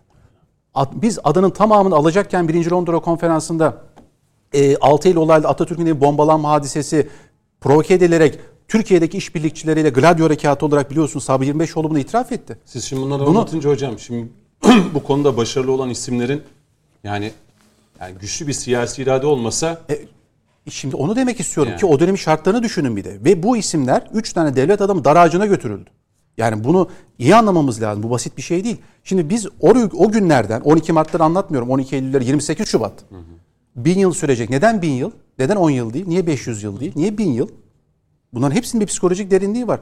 Şimdi 15 Temmuz ve ondan sonra bir kırılma, bir aks kırılması ve Türkiye Cumhuriyeti'nin artık o zincirlerinden kırılarak önünü görmesi. Şimdi bitti mi? Her şey bitmedi. Başka yollardan bunu yapmaya devam edecekler. Dolayısıyla grand strateji dediğimiz artık Türkiye'nin ve ben şunu söylüyorum hep, artık diplomasi diplomatlara bırakıldı. Sadece diplomatlara bırakılmayacak kadar çok kıymetli. Aynen. Artık istihbarat ve diplomasi madalyonun iki yüzü olarak beraber eşgüdümlü olarak hem masada hem de askeri gücünüz olarak sahada görünmediğiniz sürece siyasi varlığınızı garantileyemiyorsunuz. Hocam muhalefete ki, nasıl anlatacağız bunu? Sırlar ülkesinde miyiz diyorlar. Muhalefet diyor ki ama şimdi Kıbrıs'tan asker çekelim diyor. Şimdi yani öyle bir hale gitmiyor. Türkiye'nin orada ne işi var? Milli İstihbarat Teşkilatı'nın en çok karşı çıkan oydu. Alınan o 2014 kanunlarına. Kılıçdaroğlu barın bağırdı. Bizi operasyon mu çekeceksin? Niye yetkilerini genişletiyorsun? Hayır, sırlar ülkesinde miyiz derken yani MİT Başkanı ne yapacak? Yani sırlarını dökecek mi ortaya? Değil mi? Şimdi Cüneyt Bey gerçek. Şimdi bakın şöyle söyleyeyim. Artık Türkiye'nin sınırları, yani etki ettiğiniz coğrafya kendi sınırlarınızda, gücünüz kendi sınırlarınızda ölçülmüyor. Artık gücümüz... Bir Türkiye ile sınırlı. Türkiye Türkiye'den ibaret değil. 2 Türkiye Türkiye'den büyük. Evet. Yani gücümüz artık etki ettiğimiz coğrafyalarla alakalı. Bugün Türkiye Afganistan'a etki ediyorsa sınır Afganistan'dır. Libya etki ediyorsa sınır Libya'dır. Balkanlarsa Balkanlardır. Ve Stratfor bir harita yayınladı biliyorsunuz. Hatırlayın Stratfor gizli CIA'ydı. Türkiye'nin etki alanları diye. Hocam Kanuni Sultan Süleyman döneminin haritasını gösterler. Hocam şimdi, kıpkırmızı. Siz öyle güzel anlattınız yani Türkiye etki alanı diye. Göreve başlama töreninde yine muhalefet üzerinden gidiyorum. Ya işte bak hiç batılı bir lider yok. Afrikalı işte... Körfez ülkelerinden, Türk Cumhuriyetlerinden işte gelen devlet başkanları var. Böyle bir küçümseme yani batılı bir lider Macron orada olsaydı o herhalde göreve başlama töreni çok daha mı şey olacaktı? Çünkü onlar yıllarca, senelerce sömürdüler. Onlar sömürü ülkesi. Afrikalılar kovdu Macron'u biliyorsunuz. Git buradan dediler. Ne işin var burada? Ama bir Türk komutanı gidiyor, Türk askeri gidiyor, Türk diplomatı gidiyor. Kucaklarını açıyorlar. Neden? Çünkü Sanayi Bakanı niye bağırdı? Yerli ve milli muhalefet. Ya ben Macron'dansa... Yine devlet başkanının orada olmasından daha mutluyum. Ama Cüneyt Bey biz sömürülmüş. Tolunoğullarından beri Afrika'dayız. Şimdi bize ne işin var diyor. Bizim tarihimiz o bölgelerde şekillenmiş. Ve Türkiye'nin özellikle mazlum devletlerin ümidi olarak ta eski çağlardan beri büyük bir teveccühü var. Hatta şöyle örnekte ben toparlayayım. Atatürk'e soyadı kanunu çıkacağı, Atatürk'e soyadı tartışması var. Ne olsun diye. Doğudaki mazlum milletler bir mektup gönderiyorlar meclise. Diyorlar ki Atatürk'ün soyadı, yani Mustafa Kemal'in soyadı Ataşark olsun. Ataşark. Ne demek? Şarkın atası, doğunun atası, mazlumun ruhu, mazlumun sesi. Bütün doğu milletleri bizim milli mücadelemizde niye bize destek verdiler? Şimdi dolayısıyla böyle bir ruhtan geliyoruz. Bugün Erdoğan'ın soyismi o yani. Evet. Şimdi bugün Sayın Cumhurbaşkanı arkadaşlar, Kudüs'te dualar ediliyorsa, doğudaki milletler oturup dua ediyorlarsa, bizim yaşadığımız felaketlerde cebin 2 tane un çuvalı varsa evinde 1 un çuvalını Türkiye'ye gönderiyorsa bunlar öyle basit şeyler değil. Mesela Atatürk'ün gözünüz hep Pakistan ve Afganistan'da olsun. Hani o Sadabat Paktı vardı meşhur. Ama bizim hala ülkemize seçim sonrasında özellikle CHP kanadı Afgan bayraklarını işte Pakistan bayraklarını göstererek alın işte Türkiye'nin geldiği nokta diye. O zaman evet, onlara Fahrettin Paşa ile şeyin resmini göstereceğiz. Emanullah Han'ın resmini göstereceğiz. Birinin üzerine Türk bayrağı, birinin üzerine Afgan bayrağı. Ekleyin, Afgan evet. Bir psikolojik harpten bahsedeyim. Furkan Hocam iyi yere getirdi. Biz okuduğumuz dönemlerde okullarda haritalar vardı. Kara tahta, yanında da bir harita. O haritada dikkat et. Türkiye'nin hemen sınırlarından böyle çizilmiş. Sadece Bulgaristan'ın bir kısmını, Yunanistan'ın bir kısmını gördüğümüz haritalar beyinlere işletildi. Niye? Sen diyor dışarıya çıkma diyor. Senin alanın burası diyor. Orayla oynayacaksın diyor. Oysa ki biz dediği gibi devasa bir coğrafyanın yıllar boyu hakimiydik. Mesela gene Furkan'ın getirdiği bir konu var. Önemli. Buradan izleyenlere ufuk açar diye adlandıralım. Hep deriz ki biz Anadolu'ya 1073'te girdik. Değil kardeşim. Önceden girdik biz. Atatürk, Türk tarihine önem veren biri kurum kuruyor maaşıyla. Dil ve tarih kurumunu kuruyor. Ve araştırttırıyor. Bütün bilim adamlarını dünyanın her yerine gönderiyor. Gidin diyor araştırın, tarihimizi bulun. Ve yapılan çalışma kitaba dönüştürülüyor. Liselerde okutulacak kitaplar budur diye Milli Eğitim Bakanı önüne sürüyor. 4 cilt. Tarih 1, tarih 2, tarih 3, tarih 4. Ölür ölmez kaldırıldı. Fulbright dedi işte Furkan. Evet. Ölür ölmez kaldırıldı. Yerine biz Ostrogotlar, Vizigotlar okuduk. Şimdi o tarih okutulsaydı... O tarih tezi de çok sorumludur. Öyle de girmeyelim. Hem dil tezi hem tarih tezi. Şimdi konu bu değil ama yani... Şöyle, şunu söyleyeyim yalnız. Mesela İskitler semti vardır Ankara'da. Atatürk kendi verdiği ismini. Tarihi unutmayın İskitler Devleti diye. Evet. Sakalar İskitler... Oraya girdiğin zaman Anadolu'da işte Türk hakimiyeti... Atatürk'ün neden Hatay benim şahsi meselem bir 8.000 yıllık Türk yurdu... Düşman eline teslim edilemez diye İsmet Paşa'ya karşı. Çok konu başlığı var şimdi. Sakalar, İskitler, yani Ostrogotlar, Vizigotlara girersek geldi. O zaman günümüzün Ostrogot, Vizigotları kim diye de sormamız gerekecek hocalarıma vesaire. Hala Fulbright'ı işte. Nereye gittin İskitlere böyle? Daha Türkiye'yi. Olsun. Arada bir. Şimdi bu Hakan Fidan ve İbrahim Kalın'la hocam cümlenizi ama tam bitirmek. Da Furkan Hoca'nın söyledikleri nedenlerle bu 3 isim tam tüm politikalar merkezindeki isimler. Yani buna önemli mesaj. Yani bu bir grand stratejinin peki artık sahaya yansıdığı. Peki bir kurumsallaşma mı görüyoruz Furkan Hocam? Yani evet. Bu Cumhurbaşkanlığı hükümet sistemiyle birlikte aslında isimler değişse de oradaki kurumların mesela süreklilik. Süreklilik kesinlikle. Değil mi? Şimdi biraz evvel reklam arasında konuştuk. Yani biz mesela Mevlüt Çavuşoğlu gitti ama Hakan Fidan geldi diyoruz. Demiyoruz ki Mevlüt Çavuşoğlu gitti artık o bitti o iş demiyoruz. Neden? Çünkü öyle bir bayrak yarışı ki bu ve Sayın Cumhurbaşkanı gerçekten hani bir kumandan stratejisiyle ve Sansuz'un dediği gibi ilk önce zafer kafada kazanılır. Çok kafasında öyle bir şey çiziyor ki en kötü anda bile yani ekonomik kriz vardı, deprem oldu, o oldu, bu oldu ama öyle bir hamle yapıyor ki o bunun devamlı sürekliğini sağlıyor. Yani bu ne demek? İşte ben şöyle Cüneyt Bey son olarak söyleyeyim. Tabii. Benim tarih okumam özellikle Türk tarihi bakımından Büyük Teoman'dan, Teoman Yabgu'dan son devlet başkanı Sayın Erdoğan'a kadar. Aradaki darbecileri çıkarıyorum cuntacıları. Bir bütündür. Alparslan, Kanuni Sultan Süleyman, Adnan Menderes, bunların hepsi birer devlet adamı ve bir bütünlük. Böyle görmemiz lazım.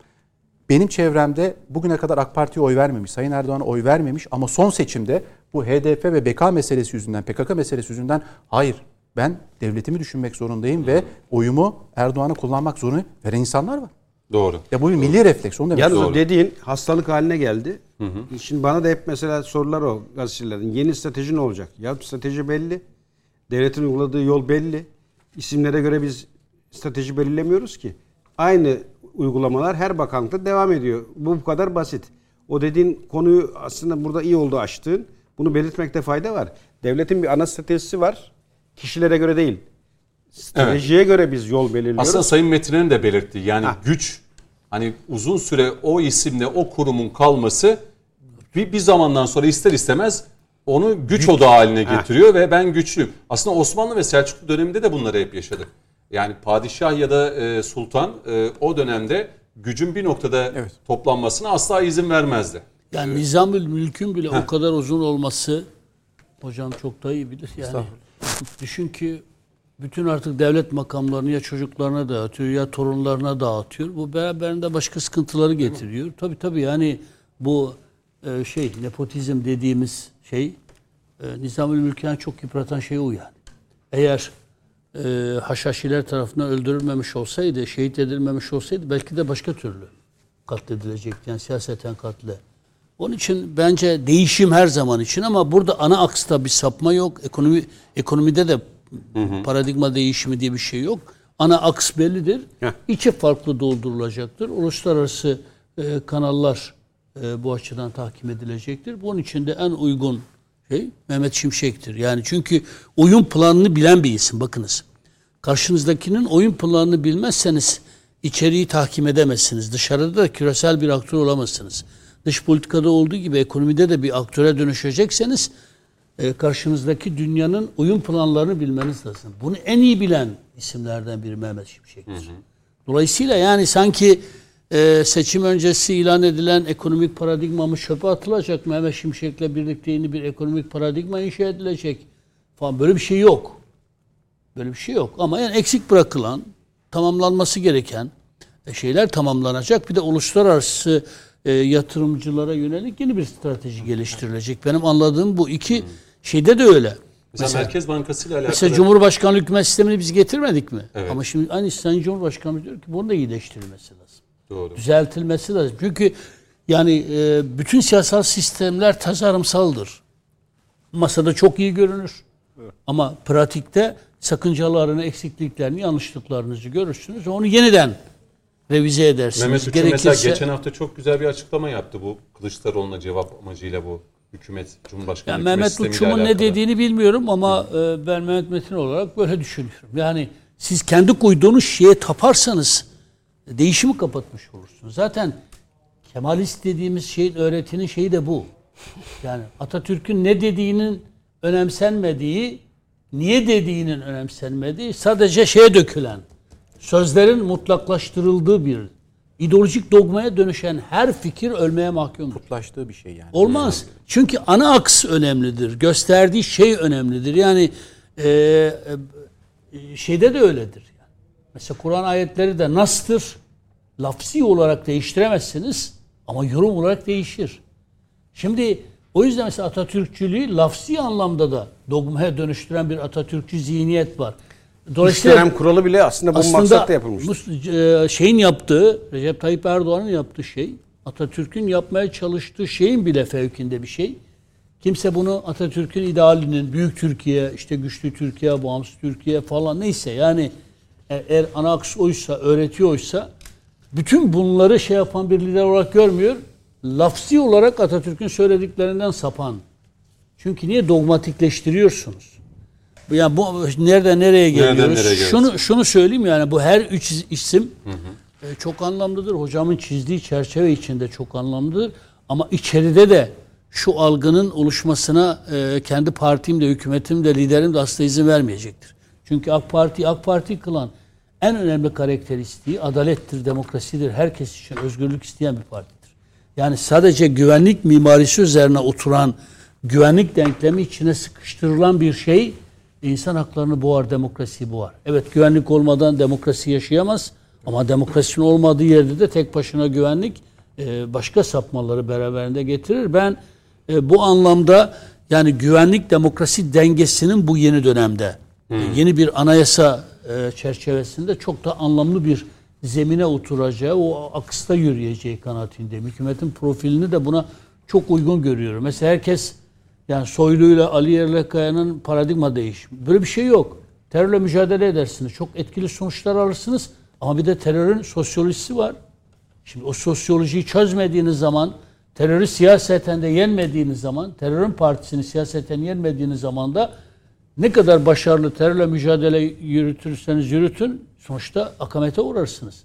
Dolayısıyla o insan kazanma da terörle mücadelenin bir parçasıdır. Burada insan hakları çok önemlidir. Temsil çok önemlidir. Belki hükümette bu sağlandı. Temsil çok önemlidir. Bakınız var ya o sosyolojiyi kazanmak açısından temsil çok önemlidir. Hükümet profili bunu gösterdi zaten. Şimdi bunu insan haklarıyla, demokratikleşme adımlarıyla, işte yeni bir anayasa çerçevesinde atılacak yeni adımlarla desteklediğiniz andan itibaren bu da yani aslında Soylu'nun başlattığı, belki de varsa bir eksiklik doldurularak yeni yürütülecek bir terörle mücadele konseptidir. Yani teki türlüsü seni bitireceğim, öldüreceğim. Tamam, bitirebilirsin, öldürebilirsin. Ama aynı zamanda da parlamentoda o örgütün bir partisinin olmasını engelleyemiyorsun. Bunu nasıl şey yapacaksın? Ben bu güvenlik demokrasi dengesinin de bu yeni dönemde çok iyi bir zeminde yürüyeceğini, bunun için Hakan Fidan'ın da çok anlamlı katkılar sağlayacağını. Bakınız, en bu demokratikleşme sürecine belki de içeride bile en anlamlı katkı sağlayacak isimlerden biridir Hakan Fidan. Çünkü içinde bulunmuştur, içinde yaşamıştır. Hem Kürt sosyolojisini çok iyi bilen, Kürt meselesini bilen, dağı bilen, siyaseti bilen. Bu anlamdaki yeni çözümlerin üretilmesinde de yeni bir devlet aklının oluşumunda da çok anlamlı katkılar sunacak bir isim olarak değerli buluyorum. Peki. Selami Hocam, ya birazdan ekonomiye gireceğim de şu Mehmet Şimşek'in tabii ekonominin başına geçmesiyle birlikte biliyorsunuz bugün piyasalarda ciddi bir hareketlilik, yani son birkaç gündür. Buraya bir gireceğim birazdan. Biraz da hızlı gidelim. CHP ile konuşacağız. Selami Hocam, Türk dış politikası üzerine mi bir değerlendirme? Hakan Fidan ilk bölümde yarım kalmıştı. İfade edilen hususlarla mesela ilgili birkaç noktada katkı sunmak. Hakan Fidan'ın Dışişleri Bakanlığı koltuğunda oturduğu, MİT Başkanlığı'nda İbrahim Kalın'ın bulunduğu bir Türkiye Cumhuriyeti Devleti öncelikle tepeye koyacağı ilk başlık ne olur? Mesela seçim öncesinde dış politikaya dair en çok konuşulan, ki seçimin sonuçlarını da etkileyebilecek bir mülteci, Suriye konusu vardı. Evet. İlk ağırlık oraya mı gidecektir? Yoksa Türkiye-Amerika ilişkileri mi? Türkiye-Avrupa Birliği ilişkileri mi? Düşünceniz nedir bu yeni ekiple birlikte? Şimdi yeni ekibi aslında tahlil ederken şunu unutmayalım Cüneyt Bey. Türkiye'nin son 6-7 yılında özellikle Sayın Çavuşoğlu, Sayın Akar, Hulusi Akar, Hakan Fidan ve İbrahim Kalın, Türkiye'nin uluslararası meselelerle ilgili bütün kriz dönemlerinde birlikte hareket ettiler. Özellikle de Sayın İbrahim de Kalın özel temsilci olarak, yani Cumhurbaşkanı tarafından belirli Türk-ABD ilişkileri noktasında çıkan sorunlarla ilgili özel olarak görev yaptılar. Dolayısıyla bu 3-4, Sayın Çavuşoğlu tabii şimdi milletvekili olarak görev yapacak. Sayın Hulusi Akar da öyle, ama Hakan Fidan'la İbrahim Kalın'ın bu yakın mesailiği çok önemli bir kazançtır. Yani Türkiye'nin hem istihbari hem de dış politika hamleleri açısından önemlidir. Biz zaten dış politika hamlelerinin temelinde ve arkasında mutlaka ama mutlaka başarılı, sağlıklı işleyen bir istihbari faaliyetin olması gerekir. Hı hı. Yani siz sanıyorum siz de takip etmişsinizdir. Yani Sayın Erdoğan'ın Putin'le olan görüşmesinde, zirvesinde, Sayın yine Erdoğan'ın Obama'yla birebir görüşmelerinde hep İbrahim ve Hakan Fidan yer alıyor. Doğru.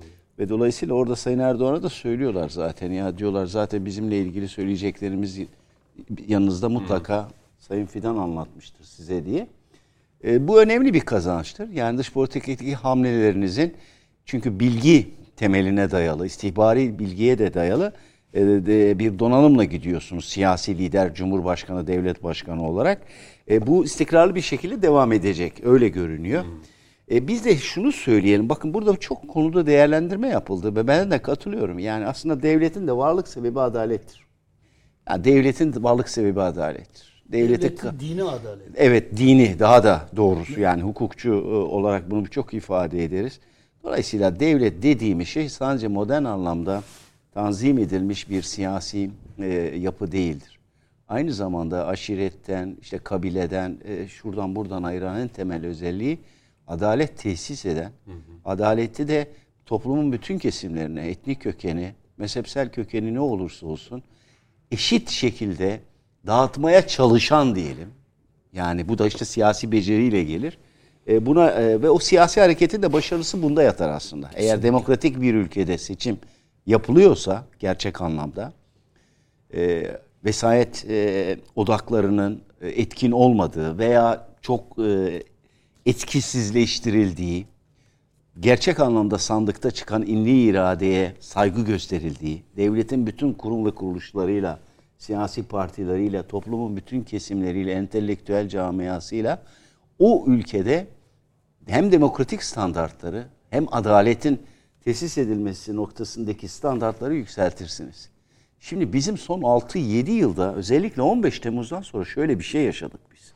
Aslında bunun son 7 yılını tahlil ettiğimizde bunu söylememiz lazım. Yani 15 Temmuz Türkiye'de bir faciaydı. Devletin bütün kimyasıyla oynanmış. Yani girmeyelim, çok derin bir mevzu biliyorsunuz. Ama dolayısıyla 15 Temmuz'dan sonra devlet neyi gördü? Ve bu sistemin, yani Cumhurbaşkanlığı hükümet sistemine geçiş aşaması olsun ve yine Sayın Erdoğan'ın AK Partisi beyanname'sinde ifade ettiği sistemin revize edilmesi, iyileştirilmesi noktasındaki bütün bu açıklamalara baktığınızda şu, sistemin en zor dönemi 2018'de 2023'tü.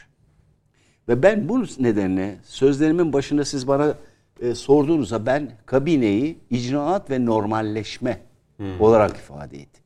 Normalleşme sadece dış politikayla ilgili komşularınızla normalleşmeyi kastetmedim.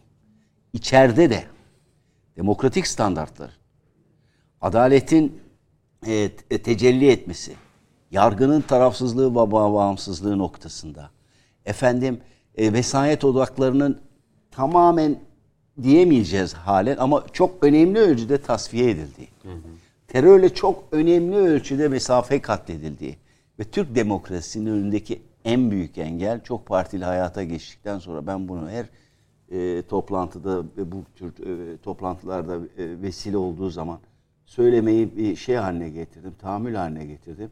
Türk demokrasinin önündeki en önemli iki engel, birincisi antidemokratik müdahalelerdir. Bakın, meşru şekilde halkın onayıyla, rızasıyla görevlendirilmiş sivil siyasetin alanının askeri, bürokratik, cüristokrasi, yani onu da söyleyelim. Yalnız askeri anlamı söylemiyoruz.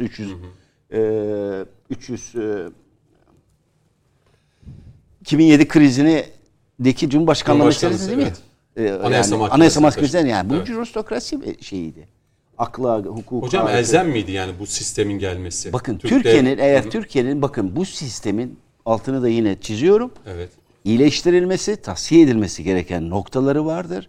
Uygulamadan kaynaklanan bazı sıkıntılar vardır. Ve Sayın Erdoğan'ın, Sayın Cumhurbaşkanı'nın bunu gözlemleyerek, çünkü neticede çok doğru bir sistem kağıt üzerinde çok iyi olabilir. Bu kanunlar için de söylüyoruz bunu. Ya Türkiye'de Türk mevzuatında hukukçu kimliğimle söylüyorum. Ceza kanunlarımız dahil, temel hak ve özgürlüklere ilişkin mevzuatımız dahil. Her konuda bizim normatif düzenlemelerimiz, kanunlarımız Avrupa'dan geri değil.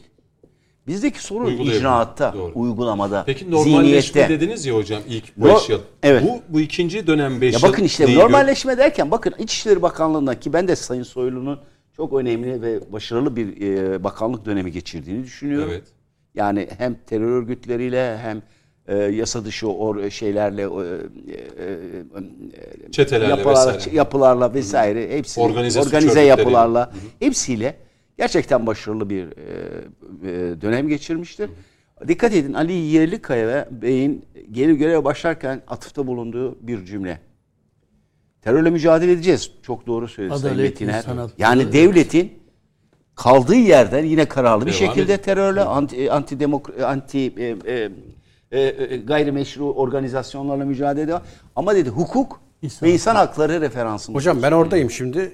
Az önce öyle mi dediniz? Normalleşme sürecine adım. Şimdi onu dedim. İlk 5 yılda, ikinci bu 5 yılda tabii ne oldu? Tabii bu tahkim edilecek. Ha, sistemin oturacak. Tabii bunu söylüyorum. 5 yıl sonra siz bakmayın, muhalefet şunu söylüyor, bunu söylüyor. Bırakın. Eksiklikten, noksanlıktan olduğunu söylüyor. O siyasi retoriktir. O öteye geçmez. Bir kıymet harbiyesi yok. Eğer devlet haklı, Türkiye Cumhuriyeti 2000 yıllık bir geleneğe sahiptir.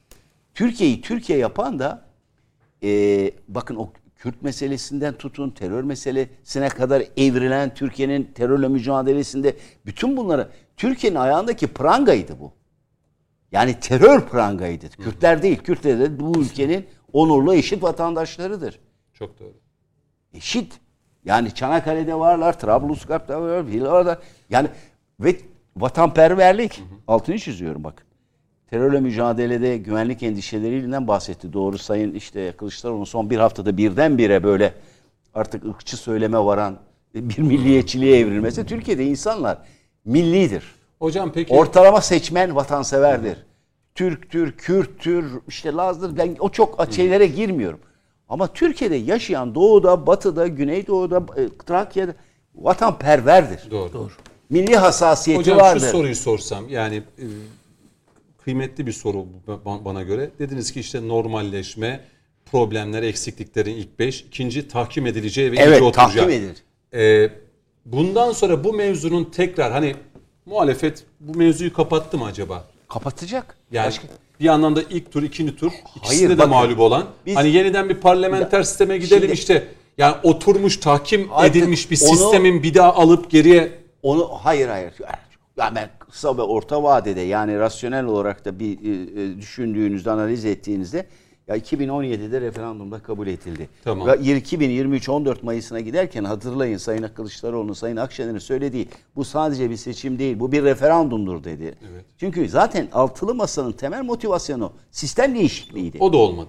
Meclis ya bundan gitti. Sonra olur mu hocam? Meclis onu diyorum. Gitti. Aha. Bundan sonra olmaz. Anladım. Yani neden tartışmaya olmaz? Girmez muhalefette. İşte bu özellikle bu 5 dönemdeki atılacak, uygulanacak politikalar çok yakından ilgili. Peki. Çünkü neden biz bunu söylüyoruz? Hı hı. Bakın şimdi Türkiye'de dış politika ile ilgili çok şeyler yapıyoruz, değerlendirmeler yapıyoruz.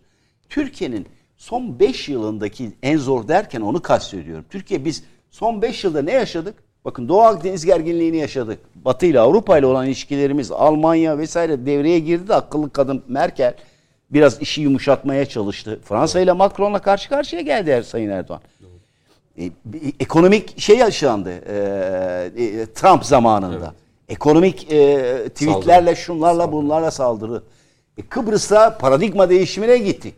Yani 60 yıldır, 50 yıldır uygulanan çift devletli falan filan federasyon hikayelerini Türkiye Cumhuriyeti devleti aldı çöpe attı. Doğru. Eşit uluslararası hukuki statüye sahip bağımsız devlet şeyine geçtik, paradigmasına geçtik.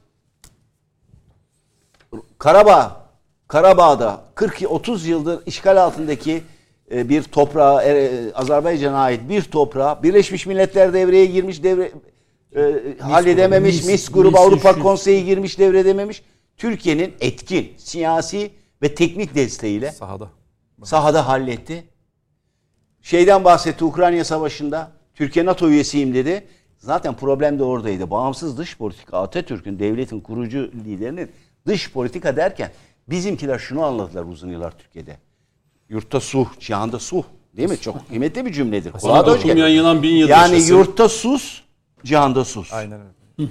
Suh değil, sus. Türkiye ne yapıyor? Türkiye şunu. Biz dedi bu demokratik standart. Sabuna, suya hiç dokunma. Hayır. Da sus. Ama Türkiye dış politikasında milli ve bağımsız dış politika budur. Siz uluslararası ittifaklara üye olursunuz. Hı hı. Bakın Fransa'da üyeydi. İngiltere'de üyeydi. NATO üyeleri, İngiltere aynı zamanda AB üyesiydi. İngiltere, AB, Afrika'da AB'nin politikalarını mı uyguluyorlardı? NATO'nun politikaları mı? Libya'yı ilk vuran Fransa'dır. Doğru, BM kararı Güvenlik Konseyi'nden çıkmadı. Fransa ile karşı karşıya geldiğimiz en temel sebeplerin başında Türkiye'nin Kuzey Afrika'da, Orta Afrika'daki etkinliğidir. Bu nedenle Afrikalı ülkelerin liderleri Macron'a res çekiyor. Bizi sömüremeyeceksiniz diyor. Ne güzel. Arkamızda Türkiye diyorlar. Var. Budur. Ha diyeceksiniz ki uluslararası alanda niye çok fazla batıdan aktör gelmedi? Gelmez. Neden biliyor musunuz?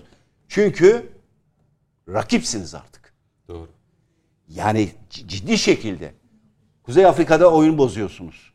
Kafkasya'da oyun bozuyorsunuz. Ve oyun kuruyorsunuz. Bozuyorsunuz. Bölgenizde oyun kuruyorsunuz. Tabii. Bu rekabettir. Uluslararası ilişkiler böyle. Seçim akşamı Brzezinski'de. Biden romantik söylemleri. Seçim akşamı ilk tebrik edip arayan Macron. Biden sonra da Macron. Tabii. Macron'un paylaşımı da çok güzel. Yani böyle süslü cümlelerle. Bu neyin kabulüdür? Bu şudur. Aha. Hayır onlar da devlet hakkıyla hareket ediyor. Mutlaka. Yani dış politika dediğiniz. Aman Biden diyor erken davrandı ben de geç kaldım. Dış politika dediğiniz sizin milli, ulusal çıkarlarınızı, menfaatlerinizi önceleyen. Türkiye buraya da bir yeni şey getirdi. İnsan odaklı. Dünya 5'ten büyüktür derken bu bir ahlaki, hukuki, sosyolojik söylem değil. Aynı zamanda duyulmamış siyasi söylemdir. Felsefe. Rahatsız eden bu. Doğru. Dünya 5 kişinin iki dudağı arasında kalamaz. Bu isimlerle herhalde yani bu yeni bir demokratik temsil sistemi öneriyor. Yani küresel anlamdaki adalet arayışı. Bakın sadece ülke anlamında söylemeyelim. Ben Kurtuluş Savaşı'nda da aynısı oldu hocam. Hocam şöyle sorayım. Ya, Maduro mesela niye geldi? Ya Maduro ile alakalı görüntü mesela bazıları dedim ya. Etti. Ya işte Maduro'ya da bizdeki muhalif kesim şey diyor, diktatör diyor. Bir de Küba Başbakanı da gelmişti. Diktatör diyorlar diktatör ya. Diyor, yani bizdeki kamyon muhalefet diyorlar. Maduro'ya diktatör diyor yani. Hani. Kılıçdaroğlu söylüyor bunu. Ha yok. Ama empati kurdu geldi ya orada dua edilirken. Dua et.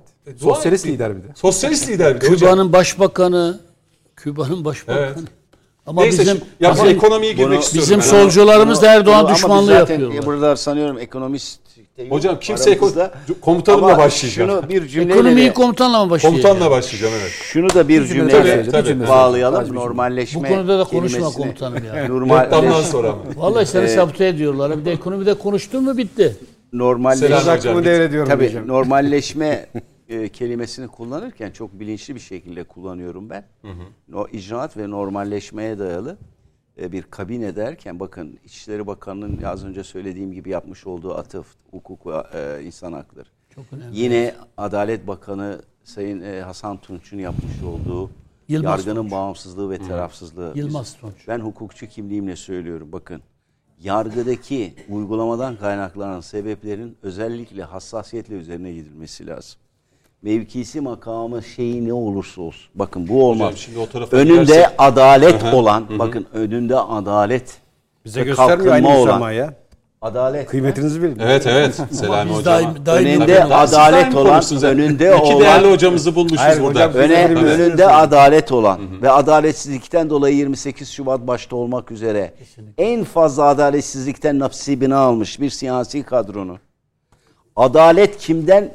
Adaletsizlik kimden gelirse gelsin. Şahıs, kurum vesaireye bakılmaksızın. Evet. Mutlaka ama. Bu sadece bakın bu siyasi bir vecibe falan değil. Bu İslami ve insani dinimizin bir vecibe. Emri ya. Furkan hocam. İnsani ve İslami. Ya, yani bu insani, İslami, ahlaki ve aynı zamanda siyasi bir yükümlülük. Hocam çünkü devlet kamu otoritesini temsil ediyorsunuz. Dolayısıyla önceliğiniz mutlaka adaletin sağlıklı, hızlı, etkin bir şekilde tesis edilmesine yönelik. Hocam izninizle öğrenciniz diyeceğim. Hocam, estağfurullah. Hikaye anlatacağım. Evet, araya girmek istedi. Parmak kal hocam.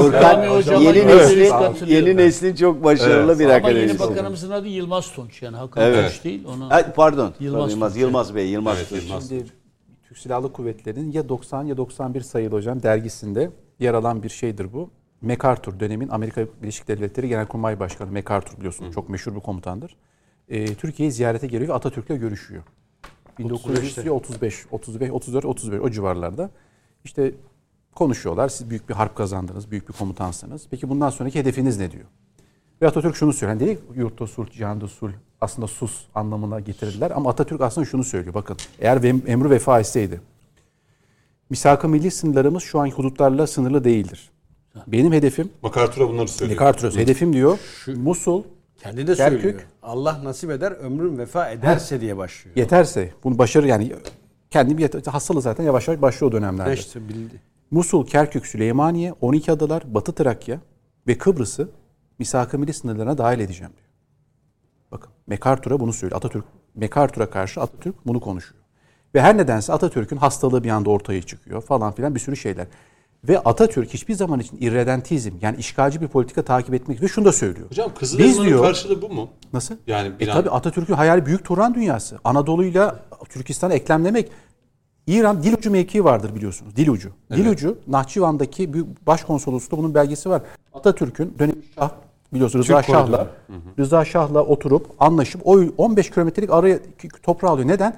Türkistan Anadolu arasında küçük de olsa bir kan akışı olsun diyor. Evet, Nahçıvan üzerinden. Türk kapısı. Şu anda Nahçıvan bir Zengezur açıyoruz düşünün yani. Yani Atatürk'ün ve bizim rahmetli büyüklerimizin bırakmış olduğu yarım meseleler şu anda tamamlanıyor. Ve Atatürk şunu söylüyor, onu da söyleyeyim son olarak. Orta Doğu'daki ülkelerin, Arap ülkelerinin diyor bağımsızlıklarını destekleyelim. Ve daha sonra konfederatif bir yapı olarak hep beraber bir araya gelelim. Ki emperyalizme kapı açmayalım bu topraklarda diyor. Doğru. Yani burada şimdi Atatürk'ün bakış açısı çok farklıdır. Onun için hocam dediği gibi ya bugün açıkçası, bu statikoculuk değil yani Atatürk'ün bakış açısı. İki değerli akademisyenle birlikte iyi de oldu değil mi Sayın Metiner? Sayın Başbuğ. Biraz değil. Hocam gayet güzel. Güncel, dersteki öğrenci gibi dinliyorum sizi. Yok, bir anda konfederalizm yani ülkeler arasında bir konfederal yönetim de. Evet. Tabii yani.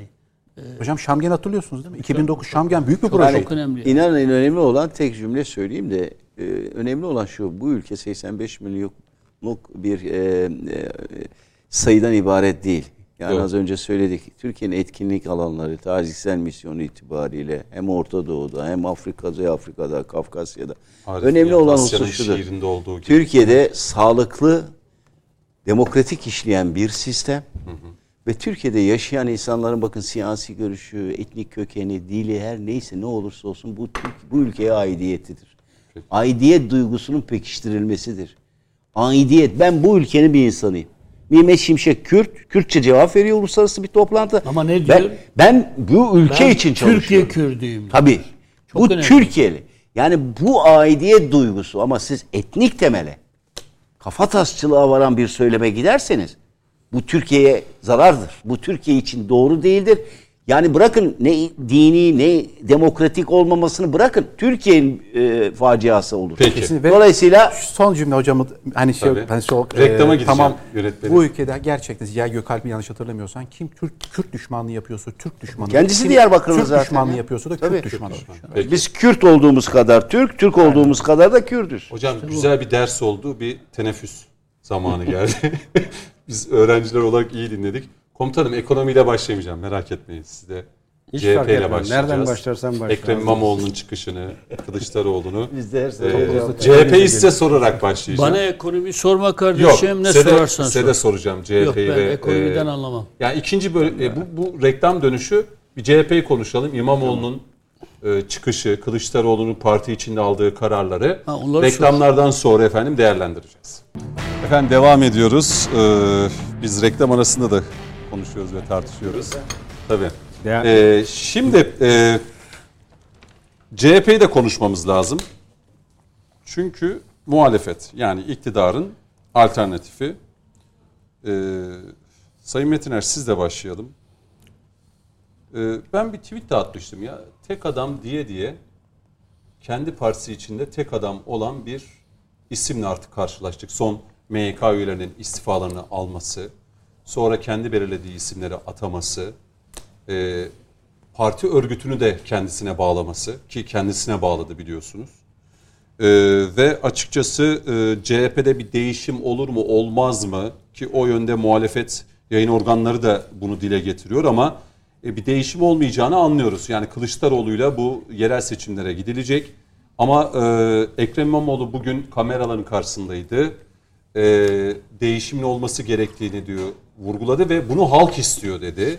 Bir anlamda bu Kılıçdaroğlu'nun karşısında Ekrem İmamoğlu'nun bayrak kaldırdığı anlamına mı geliyor? Buyurun bir CHP'nin bir değerlendirmesini yapın. Evet yani tamamen Kemalci bir yönetim oluşturuldu. MYK istifa ettirildi ve kendileri istifa ettiler, çekildiler ama Kemal Bey kaldı. Burada siyaset, fatura bunlara mı kesildi? Yani fatura hiç kimseye kesilmedi. Aslında bunlar tamamen siyasetin illüzyonları, ayak oyunları. MYK niye başarısız olsun? Yani sonuçta lider istifa edecekse lider istifa eder. Ben Kemal Bey'in istifa etmesi gerektiğine inandığım için söylemiyorum. Ben CHP hiç tartışmalara girmem. Ben AK Partiliyim. Benim kendi partimle ilgili konuşurum. Ben CHP seçmeni değiştirir değiştirmez. Kemal Bey'den çok memnun kalırlar. Yürümeye devam ederler. Ama ben burada yeni oluşan MYK'nın tamamen Kemalci bir MYK olduğunu, Kemal Bey'e de sadakatle bağlı insanlardan oluşan bir yönetim olduğunu biliyorum. Orayı biraz açın yani Kemalci bir yönetim. Tabii ya mesela İmamoğlu ve de başka çevrelere yakın hiç kimsenin yer almadığı, tamamen Kemal Kılıçdaroğlu'na bağlı, sadakatle bağlı, varlık nedenini de Kemal Bey'de arayan, bulan isimlerden oluşan bir MYK. Kötülemek için söylemiyorum. Bir durum tespiti yani. Yani ben sadakate önem veren bir insanım. Yani bir genel başkan başarısız olduğunda hemen arkadan hançerleyecekseniz Ben böyle bir siyaset anlayışına karşı bir insanım. Ya bunu söyleyeyim ben. Yani şimdi Kemal Bey başarılı olmuş olsaydı herkes bu başarının asıl mimarının kendisi olduğunu söyleyecekti. Buna Meral... Evet. Mağlubiyetler yetim ve öksüz. Tabii mağlubiyetler yetim ve öksüzdür. Şu anda Kemal Bey yetim ve öksüzdür. Ben acıyorum kendisine. Dolayısıyla düşene vurmam. Yani düşene vurmak İmamoğlu'nun tavrı olabilir. Üstelik yenilen sadece Kemal Bey değil ki. Yani Millet İttifakı olarak yenilmişsiniz. Hı. İYİ Parti Genel Başkanı da Sayın Akşener de yenilmiş.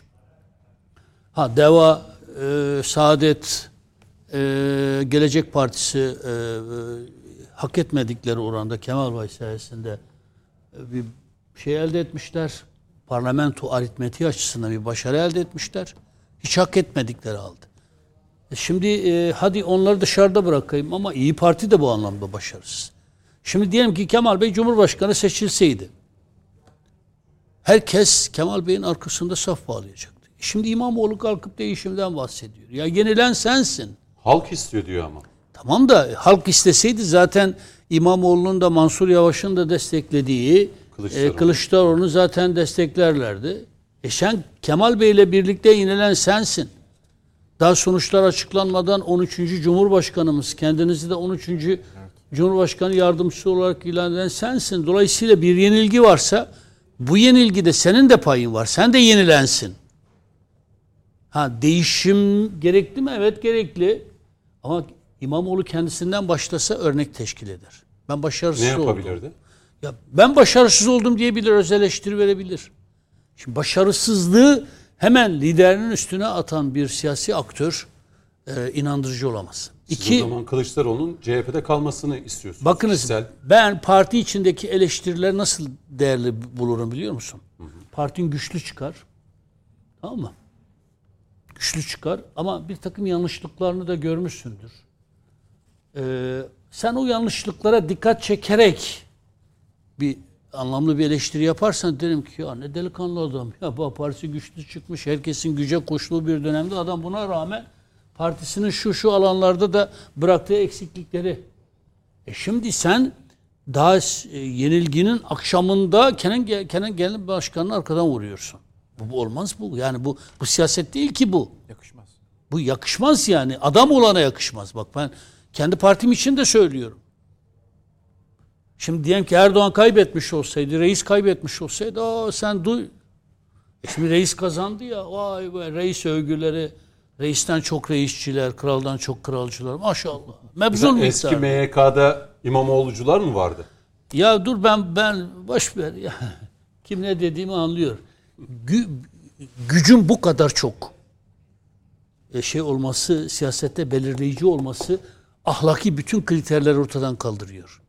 Yani siyasetin teorisini yeniden yapılması gerekiyor. Bütün bu olup bitenlerden sonra var ya, bu eğer siyaset bilimciler yeni teoriler yaratacaklarsa bu son seçim çok anlamlı. İlkelerin ayakta kalmadığı, çıkar ilişkilerinin... Makyavelist yaklaşımı. Acayip ama yani Machiavelli Bey yaşamış olsaydı belki de prensi, hükümdarı yeniden yazarken bütün bunları da yedirirdi ya.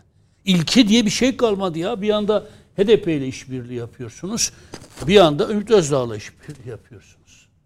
Bir anda ırkçı bir milliyetçiliğe savruluyorsunuz. Bakınız ırkçı bir milliyetçilik diyorum. Yani her milliyetçilik ırkçılık değildir yani. Mesela MHP'nin milliyetçiliği kültürel milliyetçiliktir. Asla ırkçı bir milliyetçilik değildir. Ziya Gökalp milliyetçiliği de öyledir. Mustafa Kemal Atatürk'ün milliyetçiliği de yani bu anlamda kültürel bir milliyetçiliktir. Ama yani ırkçı bir milliyetçilik de var. Yani yabancı düşmanlığı üzerine oturtulmuş böyle. Şimdi sen onunla da işbirliği yapıyorsun, bununla da. Gelecek Partisi ile de işbirliği yapıyorsun, Saadet Partisi ile de. Niye? Erdoğan. Ya ilkenin ayaklar altına alındığı. Şimdi şunu söylemeye çalışıyorum. CHP'de bir değişim olur mu? Bence olmaz. Kemal Bey ile yola devam ederler. Etmeli mi, etmemeli mi? Bu benim cevaplayacağım bir konu değil.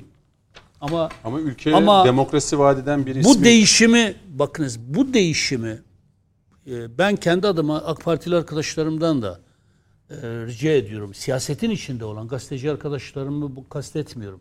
AK Parti'de halihazırda siyaset yapan arkadaşlarımızın CHP içine bu şekilde hamle müdahale yapmasını olmadı. Çok yanlış bulurum. Çünkü Ya bırakın kendi hesaplaşmasını kendileri yapsın. Bu kadar şans tanıyın adamları. Zaten yapıyorlar yani. Şimdi sen, ben, ötekisi araya girdiğimiz andan itibaren başka bir duyarlılık oluşuyor. Başka bir duvar oluşuyor. Kendi hesaplaşmalarını kendileri yapsınlar.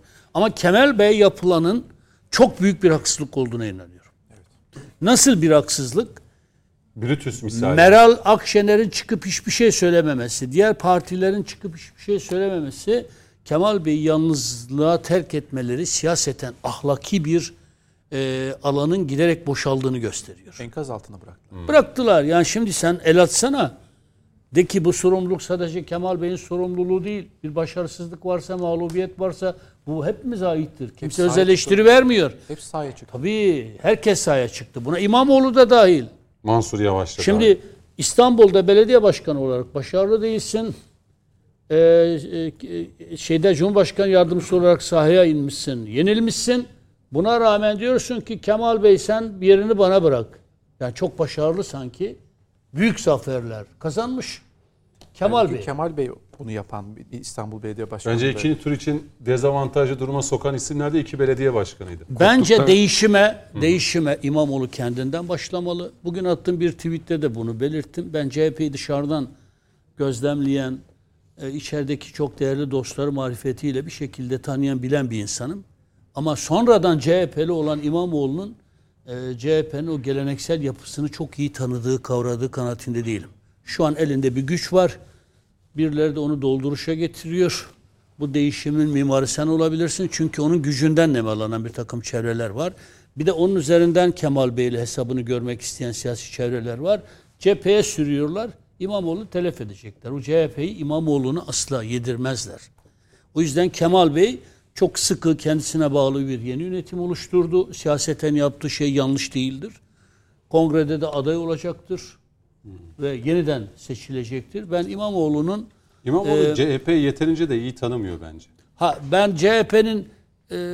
Ben muhalefetin değişmesi gerektiğine inanıyorum. Yani Cumhurbaşkanımız iktidarın dilinin değiştiğini gösteren çok anlamlı mesajlar verdi. Muhalefete de el uzattı bu kabine anlamda. Değişti. Toplumsal barışın inşası, Türkiye yüzyılının birlikte tesisi, bunlar çok önemli mesajlardı. Muhalefetin bu anlamda kendi dilini değiştirmesini çok çok önemsiyorum. Salık veririm. Ama CHP'de Kemal Bey, bakınız, belki Erdoğan'a bile razı olurlar ama asla İmamoğlu'na razı olmazlar. Bir kesim. Şu an CHP'nin politbürosunu oluşturan delegeler üzerinde de o geleneksel yapıyı tutan çevreler asla İmamoğlu'na evet demezler. İmamoğlu 2'de 1'de çünkü kendisi için istiyor. Bir de kendisinin istendiğini söylüyor. Ya bu kadar narsizm siyaseti bozar ya. Çok narsisist bir siyasi dil, dünyanın merkezine kendine oturtan bir dil. Göreceksiniz zaten şu an Kemal Bey ile İmamoğlu tamamen yollarını ayırdılar. Bakınız daha önce mi? Emine Ülker Tarhan bunu yaptı, başkaları yaptı. Şimdi hepsinin esamisi okunmuyor. En güçlü siyasi aktörlerden biri Muharrem İnce'ydi. O da gitti. Dolayısıyla ya baba oğlu, ya siyasette baba oğlu olur. Ama öyle dedi Kılıçdaroğlu, baba oğul gibiyiz. Siyaset katildir. Bak, ben demiyorum Mehmet Bey. Siyaset, diyorum ki baba oğul gibiyiz diyor dedi yani. Bak dedi de bak gücün olduğu yerde, gücün olduğu yerde, iktidarın olduğu yerde yani Selçuklu, bakın bütün taht kavgaları kardeşler arasında olmuştur. Amcayla yeğen arasında olmuştur. Kendi kardeşi Osmanlı'da da öyle. Dolayısıyla iktidarın, hele mutlak iktidarın olduğu bir yerde, güç ilişkilerinin belirleyici olduğu bir yerde böyle baba oğul, işte gördük baba oğul yani. Gecesinde başladı. Sen başarısızsın, kenara çekil. Hani kendisi eğer Cumhurbaşkanı yardımcısı olarak sahaya inmeseydi bunu demeye hakkı olurdu. Siyaseten hakkı olurdu. Şimdi denenmemiş. Buna bir şans tanınsaydı, sen var gücünle zaten sahaya inmişsin yani, vatandaş seni sahada görmüş. Dolayısıyla ben İmamoğlu'nun bundan sonra Kemal Bey'le hiçbir şekilde yol yürüyemeyeceğini, mevcut CHP yönetiminin de İmamoğlu'nu silmek için elinden gelen her şeyi yapacağını, İmamoğlu bu saatten sonra pişman olup geri dönerse de, hani bende bu kuyruk acısı, sende de bu evlat acısı olduğu sürece diyen o birbirlerine sarıp sarılmalarlar ama seçim zamanı geldiğinde de Kemal Bey'in genel başkan olduğu CHP'de İmamoğlu'nun aday gösterileceği kanaatinde değil. Kılıçlar çekildi. Ve bu kavgada telef olacak tek isim biliyorum, Ekrem İmamoğlu. Komutanım? Ya şimdi ben orada meselelere farklı bakıyorum. Yani sadece İmamoğlu, Kılıçdaroğlu üstünden değil. Hatırlarsan seçimde şunu üzerine daha çok durmak gerektiğini özellikle belirttik. Neydi o? Burada Cumhur İttifakı'nın başarısı var. Hak ettiği ama bana göre karşılığının çok azaldığı bir başarı. Burada esas konuşulması gereken bir başarı değil. %47'nin nasıl da olup da Millet İttifakı'na oy verdiği. Neyi anlatamadık, ne eksik kaldı da böyle bir tablo ortaya çıktığı idi. Hala aynı yerdeyim. Şimdi bu meselede de hep tartışılıyor. Herkesin merak ettiği konu yarışı kim kazanacak? Kılıçdaroğlu mu, İmamoğlu mu? Kılıçlar çekildi mi? Kavga, savaş başladı mı? Şimdi burada bana göre Cumhuriyet Halk Partisi'nin meselesi bu değil ki. Velekin Kılıçdaroğlu kazandı. Ne değişecek Cumhuriyet Halk Partisi'nde? Velekin İmamoğlu kazandı. Ne değişecek Cumhuriyet Halk Partisi'nde? Strateji aynı. Belirlenen esaslar aynı. Ben hep Cumhuriyet Halk Partisi'ni özellikle başa alarak Millet İttifakı bir güvenlik sorunudur diye altını özellikle çizdim. Niye? İmamoğlu bende gençlik var diyor. Ben orada değilim. Ha. Ben Demirtaş'a nasıl baktığı tarafındayım. Hı. Ben Doğu Akdeniz'e nasıl baktığı tarafındayım. Kılıçdaroğlu'na bu konularda nerede ayrıldığı tarafındayım. Var mı bir ayrım? İkisi aynı şeyleri söylüyor. Evet. Bu da önemli, evet. Dolayısıyla... İşte tamam, bende gençlik var diyor o yüzden. Ha, gençlik tek fark olacak. O. İşte gençlik olsan olacak. Cumhuriyet Halk Partisi'nin yarasına merhem mi olacak? Ondan daha genç olanlar çıkarsa siz benden daha gençsiniz, yerimi size veririm der yani. Şimdi ama burada Cumhuriyet Halk Partisi'nin esas bana göre ana sorunu, sıkıntısı temelden uzaklaşması, savrulması. Kılıçdaroğlu bunu büyük bir etiket olarak ve bir övgü olarak bahsetti. Dedi ki Cumhuriyet Halk Partisi kadar hızlı değişen bir yapı olmadı dedi bu ana kadar. Onda haklı. İnanılmaz derecede savruldular ve ilk başlangıç noktasından 180 derece döndürdü partiyi ülkeden önce. Ve şu an Cumhuriyet Halk Partisi'ni kendi seçmeni dahi tanıyamıyor. Var dostlarımız, soruyoruz İzmir'de, orada, burada. Ya o kadar çok eleştiren var ki. Ama şöyle bir mantık var. İşte bu mahalle baskısı mı dersin? Siyaset baskısı mı dersin? Gene de diyor götürüp oyu oraya veriyoruz diyor. Hatta bunu bir paşamız söyledi. Evet dedi.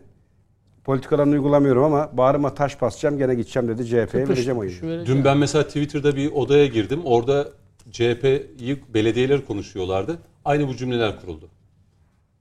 Değil mi? Evet. Şimdi mantık değişmiyor. Biat kültürü var. Ha, biat. Şimdi en iyi uyuşturan sivrisinek de fare. Hani lokal anestezi derler ya. Sivrisinek kanını emer, hiç anlamazsın. Fare kulağını kemirir, hiç hissetmezsin. Ya bu sıralar anestezi deme, bir haftadır diş tedavisi görüyorum. O konuşma bile değişmiş ama anestezi kelimesini Allah şifa istedim. Versin. Başka bir kelime bul Allah rızası için. Şimdi öylesine bir uyuşma var ki Cumhuriyet Halk Partisi seçmen tabanında. Ya kıyametin kopması lazım. Düşünebiliyor musun?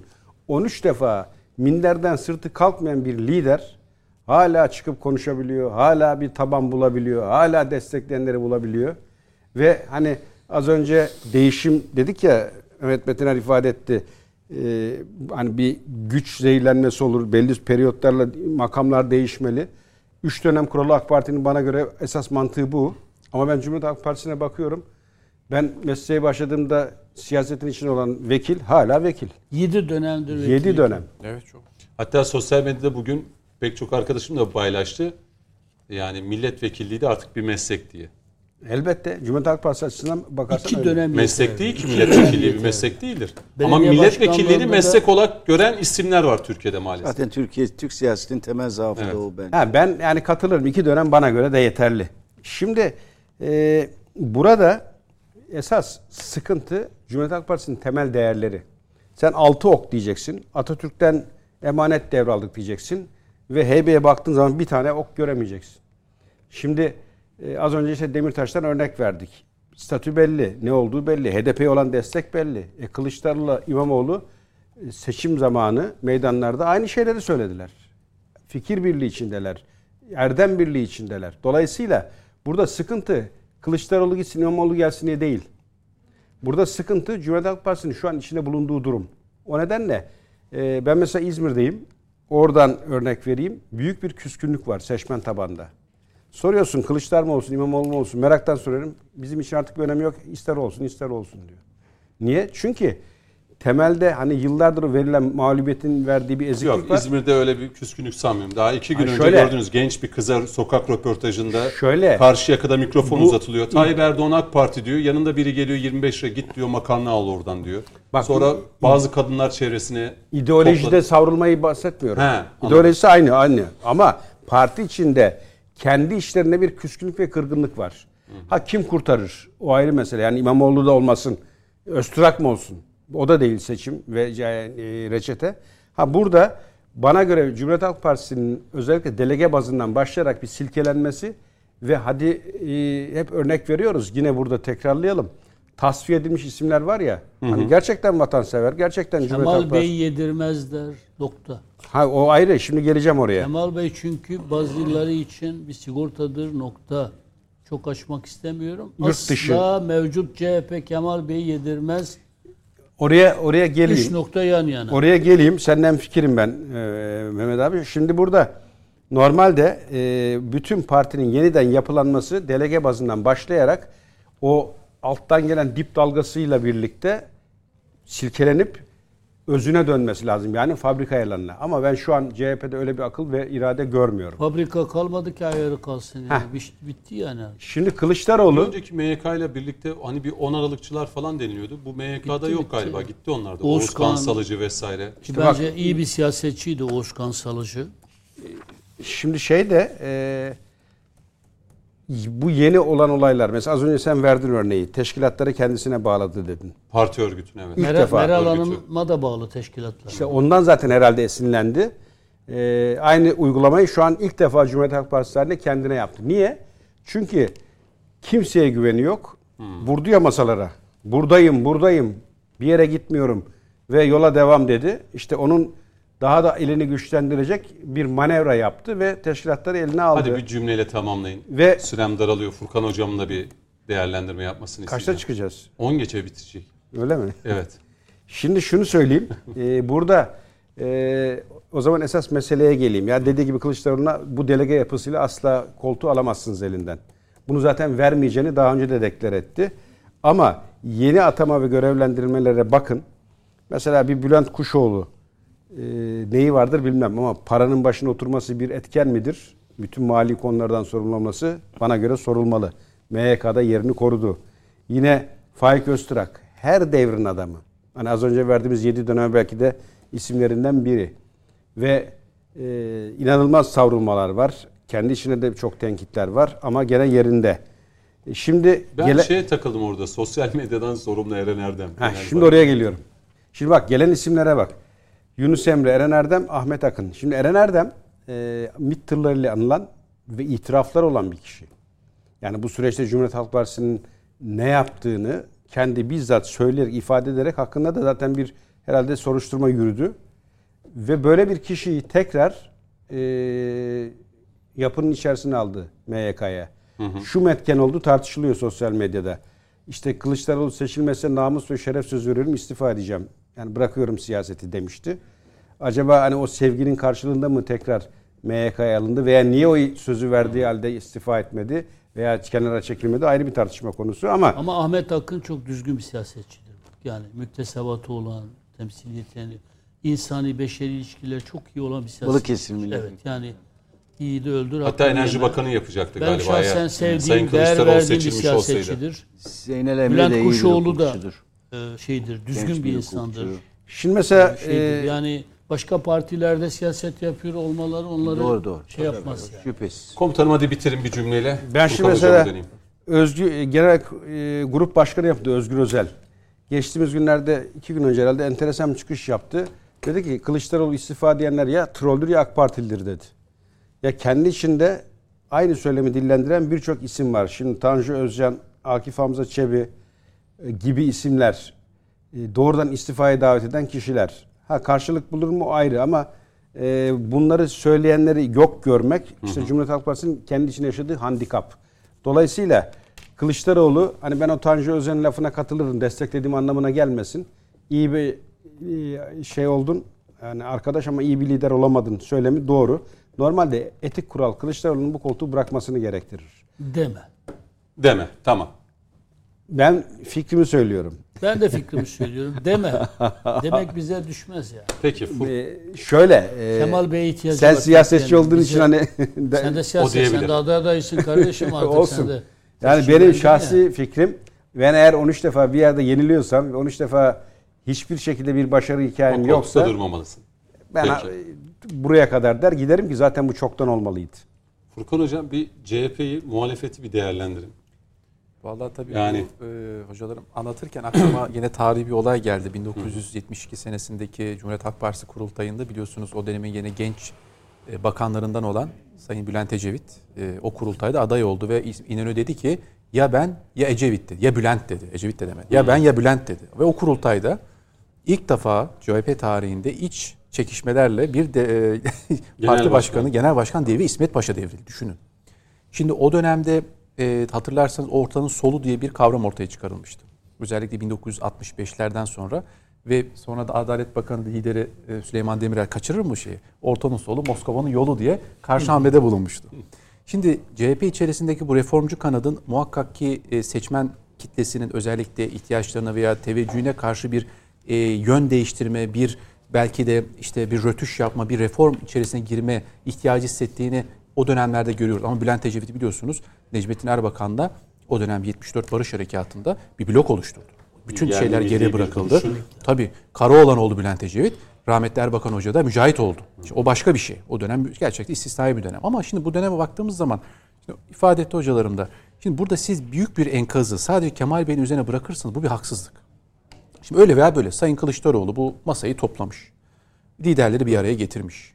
Bir strateji kendince doğru ve yanlış ortaya koymuş. İşte 7 Cumhurbaşkanlığı sistem çok saçma tabii ki olmayacak bir şey ama... O zaman Furkan sana şunu sorayım. Buyurun. Dediğin doğru yani 6 kişinin çıkıp bu işe birlikte girdik, birlikte bu sonucu aldık. Evet. Sonuç hepimizin demesi en doğru kural. Evet. Seçim akşamı ben çok iyi hatırlıyorum. Akşener kendi söyledi. Kılıçdaroğlu dedi davette bulunuyor, oraya gidiyoruz dedi. Evet. 1 saat 15 dakika toplantının sürdüğü dakikalar...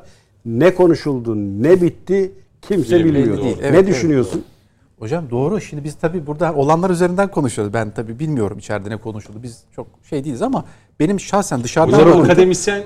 Yani yorumu ne ya? CHP. Yani hani şimdi, baktım hani resim olarak... Hani iki gazeteci birbirine sorar, o paylaşıyor hocam akademisyen şimdi. Estağfurullah yani resim olarak... Kulis fısıltı dedikodularla... Vatandaş olarak baktığımız zaman tabii ortada sonuçta hani böyle bir masa toplanmış, bir strateji ortaya konmuş ve şunu söylüyorsun Kemal Bey, ben İstanbul'la Ankara'yı kazandım diyor.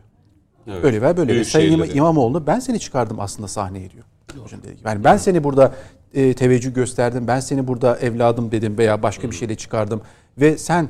Bu mağlubiyetten sonra çıkıp da bir değişim lazım. Ben buna hazırım ve ben bugünkü mimiklerine baktım mesela. Çok tedirgindi Sayın İmamoğlu değil mi? Böyle havaya bakıyordu. Yine böyle sıkıntılıydı. Hani arkadan alnını bir rüzgarı var. Mi? Bilmiyorum o alnını silince havasını biraz alacak değil mi? Evet. Yani şimdi burada ben hocam dediği gibi tabii ki hata, mağlubiyet var ama Kemal Bey'e yüklenmemek lazım bu kadar da ben. Ama nerede biliyor musun Furkan hata? Aynısını kendi yaptı hatayı. Şimdi MYK istifa verdi ve dedi ki şu an için erken bekleyin dedi. Orada bir lider şunu demeliydi. Edeceksek hep birlikte edeceğiz. Bu mağlubiyet hepimizin. Dolayısıyla sırf MYK ile olmaz bu iş. Yük hepimizin. Sen bunu orada demezsen işte yedili altılı masada sana bunu yapar. Evet. Yarın evet, başına tabii... gelir böyle büyük laflar etme. Yani dolayısıyla şöyle toparlayayım. Hocam. Cumhuriyet Halk Partisi içerisinde gelenekçi tarafla reformcu taraf bir kapışma içerisinde. Reformcu taraf diyor ki tamam Kemal Bey çok büyük önemli bir lider ama 75 yaşında 2028'de 80 yaşına gelecek. Ola ki seçildi 85 yaşına mı gelecek? Yani 85 yaşında ülkeyi mi idare edecek şimdi? Bir de o perspektif var. Dolayısıyla kendi rızasıyla koltuğunu bıraksın ve biz yolumuza devam edelim. Yani yenilikçi İmamoğlu mu istiyor CHP içerisinde? O da kesin değil. Şimdi İmamoğlu Sayın İmamoğlu kendini gösteriyor burada ama değil mi hocam? Şu içeriden işte belki... Dediğim o yani Halk Parti'nin sıkıntısı İmamoğlu mu? Belki de Sayın Sarıgül ben varım diyecek. Belki evet Sayın Sarıgül çıkacak. Çare Sarıgül diyecek. Şey evet, var belki... gene önemli isimlerden biri ben de aday olabilirim dedi. Gürsel Tekin. Tabii burada hani bir mutabakat bir milli hani CHP içerisinde bir parti mutabakatı yok ki liderimiz sizsiniz diye hani öyle bir aday yok. Şimdi böyle bir durumdayken yani rol biçmek, işte o dediği gibi, ben İstanbul Belediye Başkanıyım. Bu halk beni AK Parti'ye karşı seçti. AK Parti iktidarını sona erdirdik. İstanbul'da İstanbul olan Türkiye alır. Ankara'yı da aldık ve ben çıktım, mikrofonu aldım elime. Oyun aslında %48'de benim çok büyük bir payım var. Sayın Kemal Bey'in çok fazla bir şey sanki yokmuş gibi şey var. Ama ben ortadan konuşuyorum, hakkı hakkına. Günahtır. Burada Kemal Bey'in de büyük bir emeği var. Kendince tabii ki ortaya koymuş oldu. Ve bence bu bir enkazın tamamen parti tarafından üzerine yıkılması bence hakkı reva değildir yani. Kesinlikle. Selami Hocam.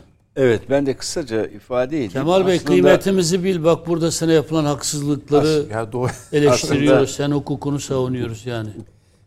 Aslında tabii yani benim en azından şahsen hiçbir siyasi aktörü savunma veya suçlama durumunda değilim ben. Ama ben daha çok olayları, gelişmeleri analiz etmeye çalışırım müktesebatım ölçüsünde. Benim takip ettiğim kadarıyla aslında Türk siyasetindeki temel sorun, Türk demokrasisindeki temel sorun muhalefet sorunudur. Yani Cumhuriyet Halk Partisi'nde genel başkanlar değişebilir. Yani tamam, doğru, İmamoğlu Sayın Kılıçdaroğlu girdiği sanıyorum bu 12. seçimdi. Genel başkanlığı döneminde ve 2019'daki mahalli seçimler dışında kayda değer bir başarı elde edemedi. Tabii bu siyaset netice itibariyle netice alma işidir. Yani siyaset şey değildir, ne derler, Kanarya Sevenler Derneği veya Kartal Sevenler Derneği, vakıf değildir, dernek değildir. Her ne kadar siyasi partiler, mevcut siyasi partiler kanunumuza dernek statüsünde olsalar dahi, netice itibariyle siyasi kadroların, siyasi partinin temel misyonu ve amacı ülkeyi yönetmektir. Yani kendi zaviyesinden, dünyaya, ülkeye bakış açısından, programlarıyla, icraatlarıyla ülkeyi yönetmektir. Dolayısıyla netice alamıyorsanız siyaseten bir başarısızlık vardır. Genel başkanlık meselesine gelince, genel başkanlık bence Cumhuriyet Halk Partisi'ndeki temel sorun genel başkanlığının da ötesinde. Cumhuriyet Halk Partisi'nin aslında zihinsel kodlarını da aramak lazım. Yani çok partili hayata geçtikten sonra, az önce Furkan kardeşim ifade etti, 73 seçimlerinde merhum Ecevit çok yüksek bir oy, %40'ın üzerinde bir oyla birinci parti. Ve ondan sonra da zaten Sayın merhum Erbakan Hoca ile bir koalisyona gittiler. Neden oldu o? Çünkü Karaoğlan Destanı diye bir destan ortaya çıktı. Karaoğlan, Kıbrıs şeyinden sonra Kıbrıs Fatihli olarak da iki merhum lider anıldı. Ama Cumhuriyet Halk Partisi'ni kısaca tanımladığınız zaman siyaseten zaten yani hadi diyelim artıları eksileri çok eleştirebiliriz, analiz edebiliriz ama sosyal demokrat Atatürkçü bir partidir. Şimdi sosyal demokrat bir partinin temel faaliyet alanı siyaseten özellikle alt gelir gruplarıyla olan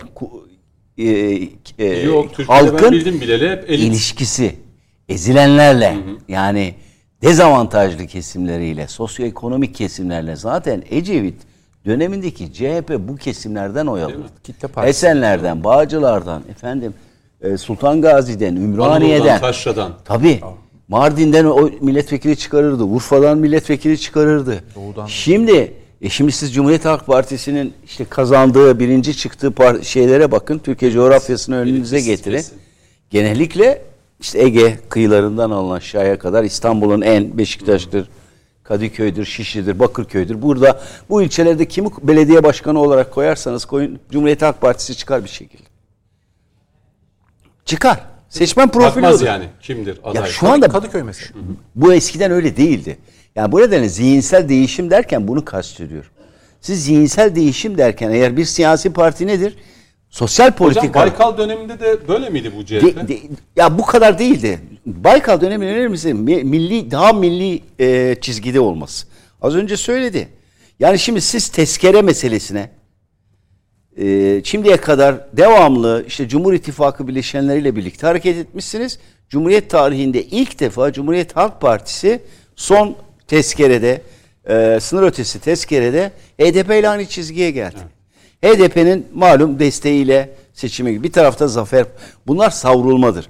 Güven, bakın siyaset güven işidir. Baykallı dönemde CHP'de mecliste gelen tezkereler Sayın Metiner siz. Hepsi geçer. Hepsi geçer miydi? Tabii. Yurt dışına Mehmetçiğin göre. Peki. Tabii. O milli çizgi. Ya ben Baykal döneminde mecliste değildim. Şimdi Kemal Bey döneminde meclisteydim. Aynı dönemde biz girdik ama şey biliyoruz. Tarih okumaları olarak. Tabii. Hı hı.